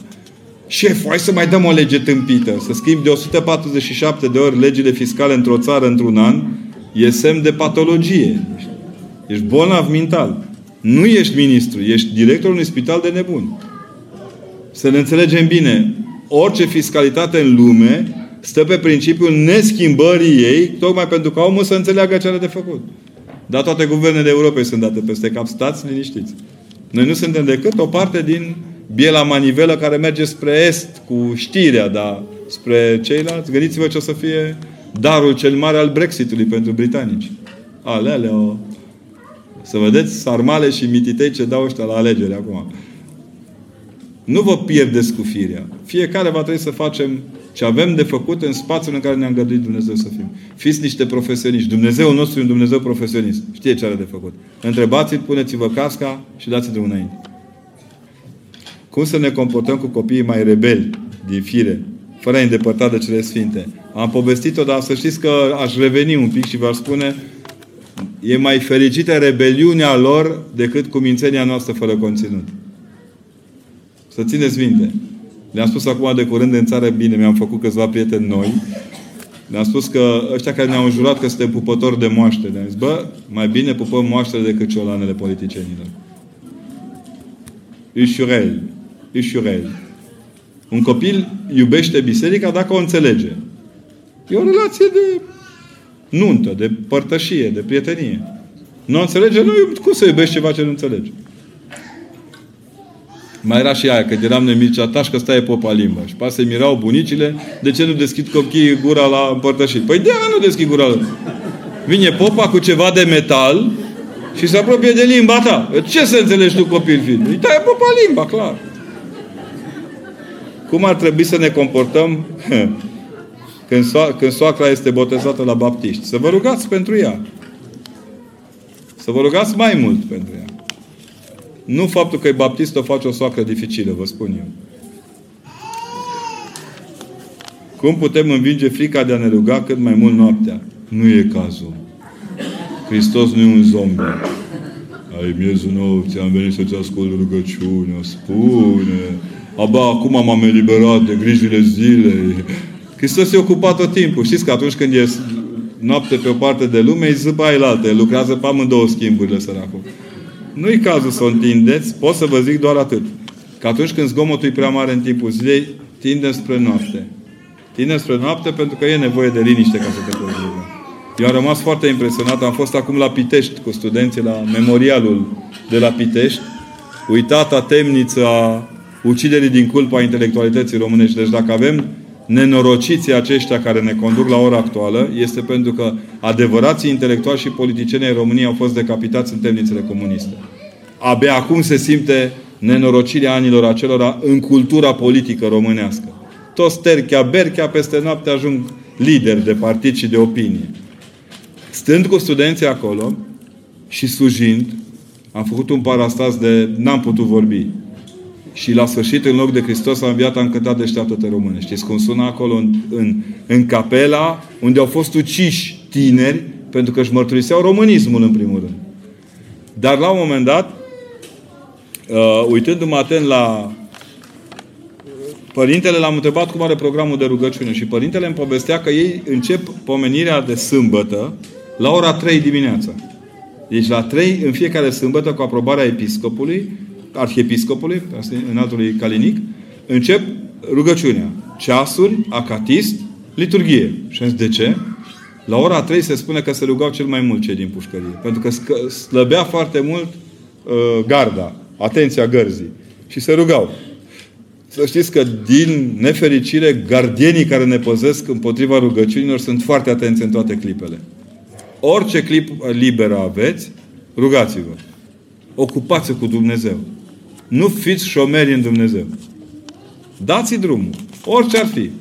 Dați o cafea la unul dacă nu am eu obsesia asta cu cafele. Faceți un bine dacă nu reușiți să vă rugați. Faceți bine ce aveți să vă spun. Un creștin, când spală WC-ul celui care îl plătește să-i spele WC-ul, ca să nu zic Buddha că sună altă religie, o, trebuie să o facă ca și cum următorul care face WC-ul e un sfânt. Și se pune la dispoziția lui. Nici o muncă din lumea asta nu e rușinoasă. Să vă prețuiți mâinile crăpate mai mult decât obrazul lipsit de crăpături a celor care ne-au adus în situația de a cerși până la urmă locuri de muncă altora. Să nu vă rușinați cu chestia asta. N-are nicio treabă. Ce munciți, e bine muncit. Dacă e cu inima deschisă, eu am organizat odată o echipă de șoc la Padova, s-a îmbolnăvit o doamnă, avea copii mulți și nu mai putea merge la serviciu. Am devenit lider absolut al spălării wc dintr-un hotel din Padova. Doamne, dar așa ne-am organizat că a venit directorul după două zile ce tu cine ești? Și zic că țin locul doamnei. Da, da, cine ești? Zic, de ce? Ce prima dată în viața mea când văd într-un hotel cum oamenii cântă când spală wc și transformă toată ziua de muncă în haioșenie și râs. Ce nu mi s-a întâmplat niciodată așa ceva. A fost, italianul ne-a sponsorizat primele lumânări de Paști la Padova. 2000 de bucăți, că eram foarte puțini români și în vremea aceea. Eram de nebogat în seamă. Pentru că dacă nu stăm uniți, nu ne vede nimeni. Noi, câți români, atâția Dumnezei. Care credeți că este lucrul cel mai important câștigat de România în 100 de ani de, ani de la Marea Unire? Faptul că suntem aici și putem vorbi românește într-o țară străină fără să fim arestați la ieșirea din sală. Libertatea de a umbla, de a gândi și de a munci. Care este lucrul cel mai important care l-a pierdut în cei 100 de ani de la Marea Unire? Faptul că sunteți aici. Asta este, e adevărat. V-ați gândit vreodată 6 milioane, ce 8 milioane de mâini de lucru, 8 ori 2, 16 milioane de mâini puse în slujba țării? Asta e. Pentru mine cel mai important lucru este că eu știu cum am trecut prima dată în Italia și cât, cum mi-au dat din tren jos pe toți românii democrații italieni și democrații croați și demo- ne-au dat jos în fiecare frontieră pe toți din tren și ne-au urcat după aceea doar pe unii în tren, de fiecare dată rămânând tot mai puțini. Pe bază de viză. Când am ajuns la, Padova, la, la Triest, să schimbăm, să ne mute spre trenul de Padova, rămăsesem eu cu un pui de Maramureșan, de prin Borșa, care își uitase permesul de soggiorno. Dar eram în reverendă și m-a întrebat polițista, eu non parla niente în vremea aia, și m-a întrebat dacă e cu mine și am zis, da. Pe el l-a lăsat, nici măcar nu l-a controlat. De omul nu avea pașaportul la el. Deci din tot trenul ăla în care ceilalți avusese rătiv să-și aranjeze tot felul de șestac, i-a spus o dată ambasadorului Italiei la București, când vorbea despre crimele făcute de unii la, la Roma. I-am spus-o de, la obraz. Excelență, să mă iertați. Ca să-mi câștig viza de cetățean liber să mă duc să învăț la Padova, mi-a luat 8 luni jumate. Niciunul dintre nemernici ăștia pe care îi scuipați acum n-a stat mai mult de o zi la coadă. a dat șpagă mareșalului care vă, plătea, vă păzea intrarea în ambasadă, toți sunt cu viză pe pașaport, niciunul n-a intrat fără știrea statului italian. Nu o mai dați după deget că nu merge. Studenții stăteau la coadă câte 8-12 luni. Eu am stat un an de zile să... Nu chiar. 8 luni de zile să primesc viza de plecare. Ajungeam la alea cea... Vă mai lipsește un sfert de pagină. De la o hârtie care nu exista. Îi întrebam pe cei de la Padova, îi sunam pe oameni, domne, uite așa, așa, așa, așa, așa. Până s-a săturat episcopul de acolo și a zis, lasă-mă pe mine că rezolv eu. M-am dus și s-au ridicat toți în picioare. Dar de ce ne-a spus că mergeți la Padova? Păi atât era dosarul, băi, tătică. Ce să-ți mai zic? Așa că câștigul cel mai mare că arătăm bulet, nici nu mai arătăm câteodată. Nu? Azi am trecut trei frontiere, nici n-am simțit. S-a schimbat gustul la cafea atât. Și că ce mesaj transmiteți blogărilor care sunt împotriva bisericii? N-ai ce să le... Să fie sănătoși, dar nu cred. Ce să te cerți cu toți? Eu am încercat să mă pun rău cu toți, mi-a ieșit. Mie mi se pare foarte grav că sunt mai influenți decât, uh, decât adevărul. România suferă de o boală gravă, dreptita proprie. Toți vor dreptatea lor personală. Și ei cred că aia este. Ce comportament trebuie să avem noi față de copiii care iubesc așa de mult telefonul și televizorul? Să le luați telefoane performante și televizoare bune. Serios. Învățați să le folosească cu competență. Le trece, stați cu minți. Lor le trece, dumneavoastră nu. Știți, e ca bețivul ăla în autobuz. Că s-a întâlnit cu doamna aia urâtă, urâtă. Asta, bețivule! Asta, urâtă. Bețiv nenorocit, urâtă. Bă, bețivule! Urâtă! Bețiv ordinar! Cu coană mie întrece, dar ție nu. E beția unei vârste. Nu vă mai cramponați și nu vă temeți. Învățați să trăiți cu proprii copii. Noi sigur că n-am avut televizor. Ce să vezi? Mihaela și mesajul tău și Nicolae Ceaușescu la plenara CC al PCR din 13-14 mai. Ce să vezi la aia? Ți se la. Să te uiți la filmele alea bulgărești și ferească. La ce să te uiți? Aduceți-vă aminte când eram noi copii și joia era la radio cena cu flacăra, cum fugeam toți în casă. Sau uh, era câte un film, sâmbătă seara la telecinemateca, tot, nu era nimeni în oraș. Se că și noi aveam dependența, dar nu aveam și obiectul dependenței, deși eu, pătimașul, filmare chibiți de fotbal, meream pe blocuri de 10 și 12, îmi riscam viața pe acolo să văd câte un meci de fotbal, câte o prostie de campionat mondial. Și acum cu atâtea televizoare în casă nu mă mai pot uita la ea. Oricum nu-i fotbal ce vedem noi, este un fel de... Cita Mercato. Da, nu, da. Nu, dar e un fel, pe mine mă umilește ideea că noi suntem împotriva sclaviei, dar vindem jucători. Suntem în favoarea libertăților, dar arestăm la locul de muncă oameni. Îi ținem câte 12, 16, 18 ore. Sclavia modernă e mult mai gravă. De... Și știți că până acum, am aflat și eu de curând, îmi place ideea, până acum ne chinuiam să-i ajutăm pe săraci să mănânce. Că mureau de foame. Acum bogații mor că mănâncă prea mult. Ce aruncă Europa într-o singură săptămână, hrănește timp de 2 ani Africa. Inclusiv noi. Inclusiv noi. Că ne luăm două prosciutto și altă, mai a început postul, mâncăm numai unul. Da? Care e cea mai grea ușă din, din, în timpul postului? Ușa de la frigider. Se tot deschide, tot închis. E, e vrăjită, domne, așa ceva? Așa ceva. Și tatăl meu este mort în păcate grele de nespovedit. Ce pot face pentru sufletul lui? Să, să-l iubiți în continuare. Măi, tații nu se judecă. Tații se iubesc. Îmi pare foarte rău să vă anunț. Sau îmi pare bine să vă spun. Terminați cu prostia. Nu vă mai judecați părinții. Iubiți și atât.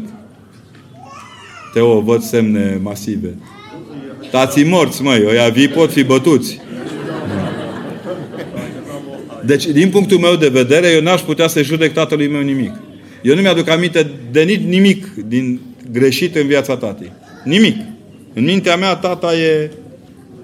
Uneori mă uit la icoana Mântuitorului Hristos și trebuie să recunosc că îmi surâde de ca tata. Ce să fac? Mă apropiu să sărut icoana și simt mirosul ăla de frizer, de parfum din ăsta de... Asta este. O spun cu toată inima. Mă uit la Sfânta Ana și o văd pe bunica, pe mama mamei. Cum n-ar fi bunica ca Sfânta Ana când ea era bunica perfectă? Sigur că n-avea școală. În curând, dacă ajută Dumnezeu, să am tradus o carte în limba maghiară, o carte de predici.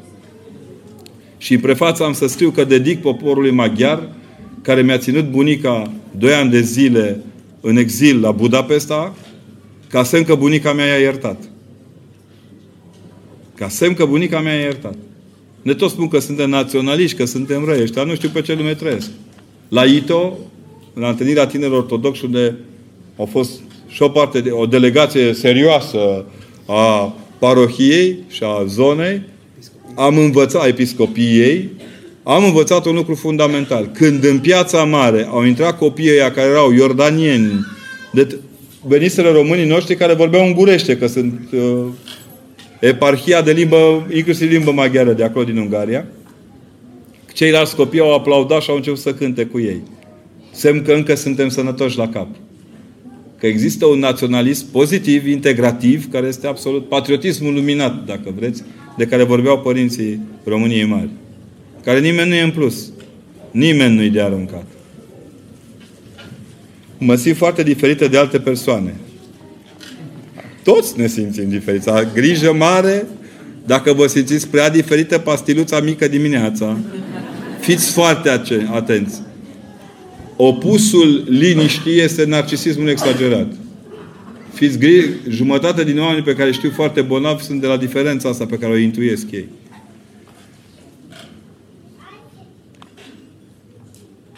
E o diferență și între român și italieni. Da, este pentru că ați asumat două culturi deopotrivă. Dar fiți cu minte, nu sunteți chiar așa de diferite. Azi am trecut prin Padova și am găsit, ne-a arătat părintele român care e acolo, ne-a arătat locul unde a fost deținut Galileo Galilei. Știți că urmașul lui Galileo la, Galilei la catedră a fost Constantin Cantacuzino. Jumătate din România asta intelectuală superdotată nu știe. Că unul dintre cei mai mari specialiști pe care i-a avut Europa în domeniul în care ei se laudă că sunt foarte buni, a fost un român. Nu suntem diferiți, doar nu cunoaștem nimic despre ceilalți. Ne îngânfăm să credem că suntem unici. Suntem unici pentru că Dumnezeu ne vrea unici. Dar altfel, dacă nu joncționăm corect cu ceilalți, nu suntem diferiți de fapt de ei. Suntem unici și separați. Ceea ce nu dă nicio, nicio bucurie. Fiți naturală și încercați să vă bucurați de darurile care vi le-a dat Dumnezeu. Să nu puneți orgoliul mai presus decât frățietatea. Cum ai putea să ții familia aproape chiar dacă părinții sunt în România, iar familia mea este aici? Păi, simplu. Cum nu avem roaming sub pământ, încercați să sunați că sunt în viață. Oferiți-vă, uite, în loc de rugăciune, vă dau eu dezlegare. Dacă în loc de rugăciune, 5 minute stați de vorbă cu cei de acasă. Și în primul rând cu cei care vă urăsc și vă invidiază. Dar nu să le ziceți că v-ați mai luat o mașină, bine? Da? Cum putem ajuta pe cineva să se apropie de Dumnezeu? Păi sunt două posibilități. Fizica spune așa, că putem avea un obiect static, care fie este demontat și dus așa, fie este adus. Eu zic să-L apropiați de Dumnezeu. Pe, de, nu, nu pe om, de, nu persoana respectivă trebuie apropiată de Dumnezeu, ci Dumnezeu a dus lângă om. Mamele adevărate, să știți că nu le, spun, nu le vorbesc copiilor despre Dumnezeu ci vorbesc lui Dumnezeu despre copiilor. Un preot bun nu e cel care se, tot timpul se mârie înaintea lui Dumnezeu. Doamne, nu știu ce să mă fac cu parohia asta. Au întârziat, n-au venit la timp, au copii care plâng în slujbă, vai de mine. De parcă copiii ar trebui să fie așa, plutind în biserică. Un preot adevărat, când intră în liturghie, știe că nu are nicio altă șansă decât să iubească. Condamnat la iubire. Mie asta îmi place în preoție. Mă bodogăn și eu. Îmi vine câteodată să-i trăznesc de toți Dumnezei aia mici cu dămic. Dar îmi dau seama că e împotriva firii mele preoțești. Că nu pot. Mâna pe care mi-a dat-o Dumnezeu pentru binecuvântare nu poate lovi cu pumnul. Și dau slavă lui Dumnezeu. Serios, vă zic din toată inima. E cel mai important lucru care îl câștigi ca preot, e să poți să iubești pe oameni pe bune. Îi bodogan că ești om, îți bași capul sub sfânta masă, brrr, faci acolo, te speli pe creier, te rup cu sfinții. Bă, când ieși afară trebuie să fii fața lui Hristos către oameni. Să vedeți cum e la câte o înmormântare. Doamne, iartă să nu vă închipuiți că eu îi mai iau pe unul. La că popii câștigă de pe mort. Hai mâncați aș pipotata lângă mine la o mormântare de copil. Sau când rămân cinci copii și nici un tată și copiii aia singuri. Hai mă cu mine acolo, bă! Hai cu mine când vidanjez câte un suflet acolo de nu știu unde să te ascunzi. Auzi câte una de, băi, serios, zici că sunt ce scriu ăștia cu nu circulați fără cauciucuri de iarnă și fără lanțuri. Te, te, te sperii. Firea umană, pe cât e de frumoasă, pe cât e și de urâtă. E cumplit. E cumplit. E greu. Dar în aceeași vreme e fascin, nu fascinant, e dumnezeiesc. Îmi dau seama ce greu trebuie să fie lui Dumnezeu. Pentru că cred că asta trebuie să învățăm. Să-i luăm pe oameni și să-i ducem la Dumnezeu fără să-i jenăm pe oameni. Fără să-i târșim pe oameni. Eu am trăit un moment greu la un moment dat, trimis într-o parohie, unde ăștia au scos cuțitul să bage cuțitul în mine. Credeau ei că au dreptate. N-a spus nimic, mi-a văzut de... Nici măcar n-a ripostat. Eu am spus că eu pentru preoție sunt gata să mor. Nu știu dacă ei sunt gata să mă omoare pentru asta. Dar eu sunt gata să mor. Când am îmbrăcat haina asta, am îmbrăcat-o după ce în mine s-a tras la Revoluție. Eu știu cum e să fii mort. Asta e. Dar în aceeași vreme ne-a spus, voi sunteți convinși că puteți să mă omorți, că știți să mă omorâți? Bine că n-am forțat nota că vreo doi chiar au făcut pușcărie în anii următori. Dar atunci am învățat un lucru fundamental. După câteva vreme, venind de la București în autobuz, văd un tânăr că se apropie de mine.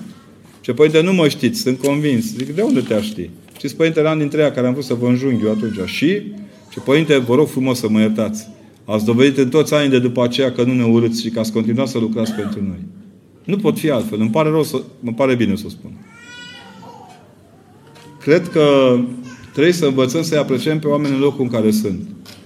Când voi primi de la o parte din colegii mei lecțiile care le-am primit de la cei din pușcărie, am să mă declar liniștit cu moartea. Am să mă pun singur în sicriu și cu mâinile pe piept. Sunt lucruri în viață pe care le primești cum ți le dă Dumnezeu. N-ai unde le întoarce. Boli, amenințări cu moartea, amenințări cu o boală mortală. Nu toate bolile sunt mortale până la urmă, că de la un dinte infectat se moare la fel de tare ca de la un cancer. Nu, se, nu murim mai moale sau mai tare. Când murim, murim. Vorba oamenii că a murit definitiv colegul nostru. Azi am văzut cum unii anunțau trecerea în neființă a regelui Mihai. Să fim serioși. Regele Mihai n-a trecut în neființă. E unsul lui Dumnezeu. Un uns nu are cum să nu ființeze. N-are cum. Pentru că e unsul lui Dumnezeu, alesul lui Dumnezeu. Învățați că toți suntem unși lui Dumnezeu până la urmă. Toți avem mirungerea pe noi și suntem botezați. Noi am murit la botez, slavă Domnului. Nu? Când botează Părinte, ce se botează lui Dumnezeu cu tare numele Tatălui. Amin. Și al Fiului. Amin. Și al Sfântului Duh. Amin. Ai murit de trei ori și ai înviat de trei ori. E simplu. Numai că nu ne aducem aminte. Asta e toată problema. Întăriți-vă memoria asta, aducerii aminte de propria moarte și veți vedea că lucrurile curg mult mai ușor mai departe. Fără să vă spăimânte, fără să vă fie frică din asta. O, o doamnă la, mi-a zis la radio odată, Părinte, suntem foarte deranjați că biserica învață pe oameni cu frică. Zic, pe bune, am văzut la ce Hristos e Adelin Petrișor. I-a zic, băi, stai, stai cu minte și zic, fii atent, urmărește ce spun acum. Ai fost la biserică? Da. Zice popa, binecuvântată este împărăția fricii. Păi nu. Zice popa acolo la biserică cu, cu, cu, cu frică Domnului să ne rugăm? Păi nu. Se întoarce popa cu fața către credincioși, ce frică tuturor, înjurați-vă unii pe alții ca într-un gând să-și scoatem bani de pomelnice. Zice popa asta? Ce păi nu. Și atunci de ce pui în gura bisericii ce biserica nu spune? Da, mă rog. Oh. Ce cum trebuie să se comportă o soție creștină cu un soț musulman practicant? Păi să rămână femeia care e iubită de soțul musulman. Mai mult nu știu ce să vă sfătuiesc. Să nu începeți să faceți misiune, că nu e ok. Lăsați-ne să ne rugăm pentru dumneavoastră. Din punctul meu de vedere, asta e un motiv de rugăciune, nu de întrebare în conferință. Cum să se pregătească un tânăr de viață ce așteaptă? Cum să nu-ți fie frică de viitor? Sau mai bine zis, de a fi dezamăgit de propriile așteptări. Acum, la dezamăgire e simplu. Dacă nu ne amăgim că suntem altcineva decât suntem, nici nu ne dezamăgim că nu avem cum. Încercați să vă fixați ținte foarte apropiate. Dacă vă fixați doar ținta, știți că e o poveste odată, pe mine m-a impresionat foarte mult. Ea apare banc, dar nu e că după ce am citit chiar în viața Sfântului respectiv. La un părinte duhovnicesc din epoca modernă s-a prezentat o tânără domniță, blândă și suavă ca o garofiță. Și s-a dus la... Și îmi place chestia Și s-a dus la, s-a dus la părintele și a zice, părinte, am hotărât să fac facultatea de medicină. Bine, și după aia? După aceea o să trec facultatea de medicină și o să fiu un foarte bun medic, bine, și după aia? După aceea am să mă mărit și am să mă mărit. Bine, și după aia, păi, na, o să fac copii în așa fel încât să nu mi oprească cariera. Bine, și după aia, păi, o să fiu un medic foarte bun și am să cresc copii și am să-mi și după aia, da, o să îmbătrânesc, o să fiu cunoscută ca medic, o să salvez oameni. Și după aia, păi, păi o să mor, părinte, și după aia, Gândiți-vă cum arătăm în prima zi după ce nu mai suntem. Eu am văzut la mine cum o să fie, că a zis că mă retrag din viața publică și au început unii să mă bocească și alții să mă fericească și să mă ia mama dracului de nesimțit și persoană toxică ce sunt eu. Și mi-a dat seama atunci că așa va fi după ce mor. Unii or să plângă și alții o să jubileze. O să le și spun celor care rămân în urma mea să dea câte un pahar de vin la ea care jubilează și câte o carte de rugăciune la ea care rămân după mine. Important e prima zi după ce nu mai suntem. Ce rămâne din noi? Gândiți-vă, Doamne ferește, tomorrow morning, 5 o'clock. Vrem să mergem la lucru și nu mai suntem. Ne vedem așa de sus. Cum ne iau ăștia, ne spală, ne împachetează. Am văzut că au unici că servicii funerare complete, cu înviere cu tot. Știi? Da? Sigur că asta ne poate înspăimânta, dar vedeți că râdeți. Că nu, sunt, nu mai suntem. Bun, ce rămâne din noi după ce nu mai suntem? Amintirea nepoților ce sarmale făceam, mine la mine nu-i cazul, dar uh, cămășile noastre, aia pe care am dat noi 25 de euro să fie prima aruncată, că am purtat o cosară înainte și nu mă miroase a mort. Nu. No. Ce o să facem? Ce o să facem? Ce rămâne după noi? E, asta, e, asta e adevărata problemă și în carieră, și în vocație, și, și în toate celelalte. Vă rog eu mult, gândiți așa. Dacă mâine nu mai suntem, în urma noastră rămâne fericirea celorlalți care ne-au cunoscut. Asta e lucru foarte important. Cine gândește așa nu ratează în carieră niciodată. Într-o carieră nu e important să te satisfaci pe tine. Să ieși tu în față. Poate cea mai bună lecție ne dă Sfântul Ioan Botezătorul. Mie îmi place teribil imagine. M-au întrebat mulți, păi de care este soluția unei predici active în Sfânta? Eu când iau cu predică activă, mi se face rău, auzi? Mă inventăm niște cuvinte. Adevărata predică seamănă cu Sfântul Ioan Botezătorul. Sfântul Ioan Botezătorul spune eu scad, eu, Ioan Botezătorul, scad pentru ca El, Hristos, să crească. Dacă noi scădem ca să crească Hristos, Doamne miluiește. Doamne, nu avem ce face. Nu avem ce face. Să știți că am îngropat oameni care câștigau 6 miliarde de lei pe, pe săptămână. Pe bune, când au început să pută, puțau cală la care câștiga 2 lei. Compusul organic este idem ibidem. Nimeni nu-i făcut din carne Chanel 5. Da? După aceea, să știți că și la masa bogatului și a de Hristos și la masa săracului și a de Hristos. El nu refuză când e invitat la masă. Ideea că bogăția e o piedică, e o piedică pentru la care nu vede decât bogăția. Dar am descoperit o ispită mai mare decât asta. Cercetând eu în analele patristice, am descoperit un lucru care m-a impresionat. Toată lumea crede că păcatul cel mai mare este să te preocupi de averea ta. E într-adevăr. Dar și mai rău este să te preocupi mai mult de averea altuia decât de munca pe care trebuie să o depui tu. În țara ăștia, cu vrem spitale, nu catedrale, asta fac. Se preocupă mai mult de averea bisericii și de munca bisericii decât de ceea ce ar fi trebuit ei să facă. Și atunci facem 53 uh, de kilometri de autostradă de... Nu, nu de șosea rapidă Pitești-Craiova cu 353 de miliarde de lei.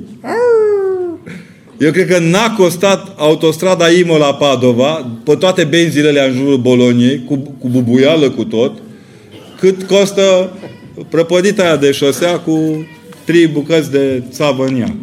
Asta e. Se spune că ceea ce Dumnezeu a legat omul să nu dezlege. Poate dezlega soțul, soția, o cosnicie unde există violență verbală și fizică? Sau, bineînțeles că da. Păi uneori Dumnezeu vorbește și prin cei care trăiesc. Nu, nu trebuie să murim ca să fim dezlegați. Nu? Cimitirul nu e un spațiu cu dezlegați. Da, și trebuie să aveți atitudine. Niciodată să nu vă lăsați călcați în picioare. Dumnezeu nu ne vrea sluga nimeni. Nu zice, se cunună roaba lui Dumnezeu Maria cu, ro- cu roaba... Nu, sau cum e? Se cunună robul lui Dumnezeu Constantin cu roaba lui Constantin Maria. Nu? E tot roaba lui Dumnezeu. Suntem egali. În robie măcar suntem egali. Care e diferența din punct de vedere al bisericii dintre respect și umilință în relația pe care trebuie să aibă nouă raginele cu soacra sau finii cu nașii? Acum, stabiliți singur că Biserica nu are manual pentru tăntălăi. Da? În Evanghelie este scris ce avem de făcut. A respecta opinia celuilalt, până la un punct, este inerent unei vieți sociale. Dar a face din, a, din părerea celuilalt mai mult decât gândul lui Dumnezeu pentru tine e exagerat, fără îndoială. Fiți oameni liberi, sunteți oameni cu, mă rog, încă mai avem capul pe umeri o vreme. Sunt lucruri care nu le găsim toate în Scriptură, dar Scriptura ne, ne inspiră. Aduceți-vă aminte de Petru și soacra lui. Totuși Petru nu se roagă, Doamne, fă asta să paralizeze două încolo. Se roagă să o vindece și o vindecă Hristos. Fiți cuminți. Când te dăruiești, iar din partea celorlalți primești doar falsitatea lor, pe slavă lui Dumnezeu. Așa s-au făcut toți martirii. Ei se dăruiau și erau omorâți. Slavă Domnului! E interesant. Pentru mine 7 octombrie a însemnat, din punctul meu de vedere, încetarea oricărei relații de binecuvântare a politicului din viața mea. Și prietenii mei care sunt politicieni știu, le-am trimis câte o scrisoare la o parte dintre ei și le-am spus, de azi începând, pentru voi sunt Părintele Necula. Vă mai fac doar parastase la părinți și rugăciuni la copii. În rest, pentru mine nu existați ca funcții publice. Nu mai existați. A strădat conștiința națională. Să fiți sănătoși, că Dumnezeu nu vă iartă. Și deja văd roadele. Îi văd cum își rup gâtul pe toate scările puterii. Pentru că, în esență, a trăi creștinismul nu înseamnă a ierta toți, toți nenorociții care calcă în picioare. Unii au luat smerenia ortodoxă drept pro, prostie. Hai bă, dă, mai dă uda, bă. Bă, mai dă uda. De 70 de ori câte 7 pare mult. Dar prima după 70 de ori după 7 cum era aici? Până aici democrația de aceea mănășturi, bă, ficior. Știți? Iar biserica are departe e timpul. Trecerea timpului. Știți că troparul după referendum este simplu. Roata morii se vârtește, țac, țac, țac. E clar. Tropar glasul 1 pe larg. Iar a doua lucru pe care eu l-am învățat de la cineva mai în vârstă. Se spune că într-o parohie preotul i-a întrebat pe oameni, mă, oameni buni, no. Deci, care aveți, mă, sub 100 de dușmani? Nu. 90% din populația civilă a bisericii avea sub, sub 100 de dușmani. 10% nu prea. Care aveți sub 60 de dușmani. A rămas mai puțin. Sub 30 de dușmani. Și mai puțin. Sub 10 dușmani. Tri. Cine nu are Dumnezeu niciun dușman? A ridicat o băbuță. Eu. Dar cum ai reușit? Au murit toți, părinte. Băbuța asta e biserica, să țineți minte. Băbuța e biserica. A supraviețuit unor iude mai periculoase decât cele de acum și a supraviețuit celei mai urâte nopți din istoria lumii când Dumnezeu a fost ucis. De către oameni care se credeau Dumnezeu. Avem experiență. Bine. Haideți că ne bată oamenii.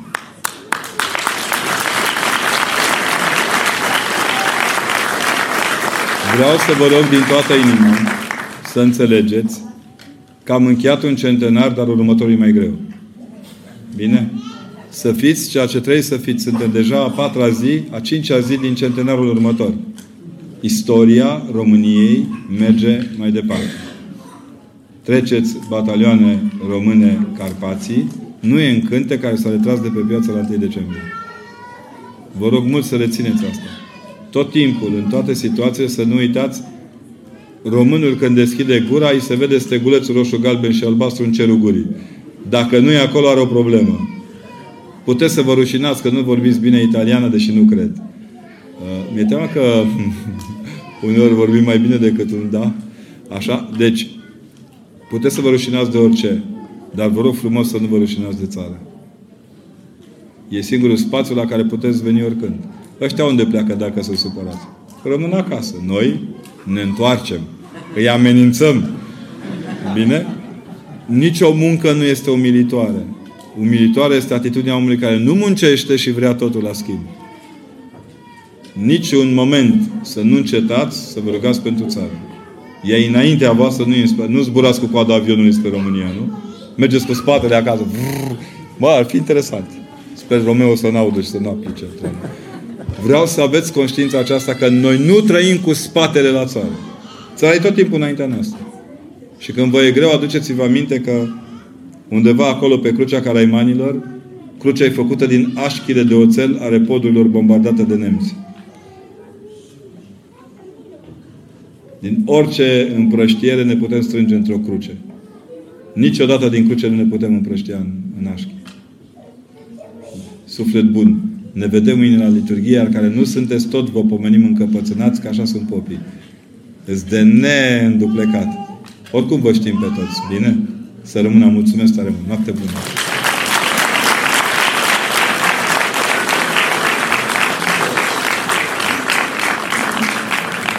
Mulțumim mult, Părinte Constantin. Iată darul Sfântului Nicolae pentru noi în seara aceasta. A vorbit Bocancu în sensul ăsta. E prima dată când vorbește Bocancu, nu Daru. Mulțumim mult de tot, mulțumim celor care sunt de departe și de aproape, părinți protobog, părinți frați, doamne protesi, iubiți credincioși și copilași, care ne-ați răbdat până la ora asta așa târziu. Vă mulțumim din suflet și să dea Dumnezeu să, să rămână, să lasă cuvânt, să lase cuvântul acesta o dâră adâncă în sufletele noastre, o dâră luminoasă, o dâră frumoasă, o dâră a împlinirii noastre ca oameni, ca români și ca și creștini. Mulțumim Sfinte Rad Nicolae, mulțumim Părinte Constantin încă o dată, mulțumim tuturor. Doamne ajută! Și haideți să încheiem această minunată seară cu cântare închinată celei care, dacă vreți, stă în la temelia acestui post binecuvântat al nașterii Domnului, adică celei care l-a născut pe Domnul. Cuvine-se cu adevărat. Cuvine-se cu adevărat să te fericim pe tine, născătoare de Dumnezeu, cea pururea fericită și prea nevinovată și Maica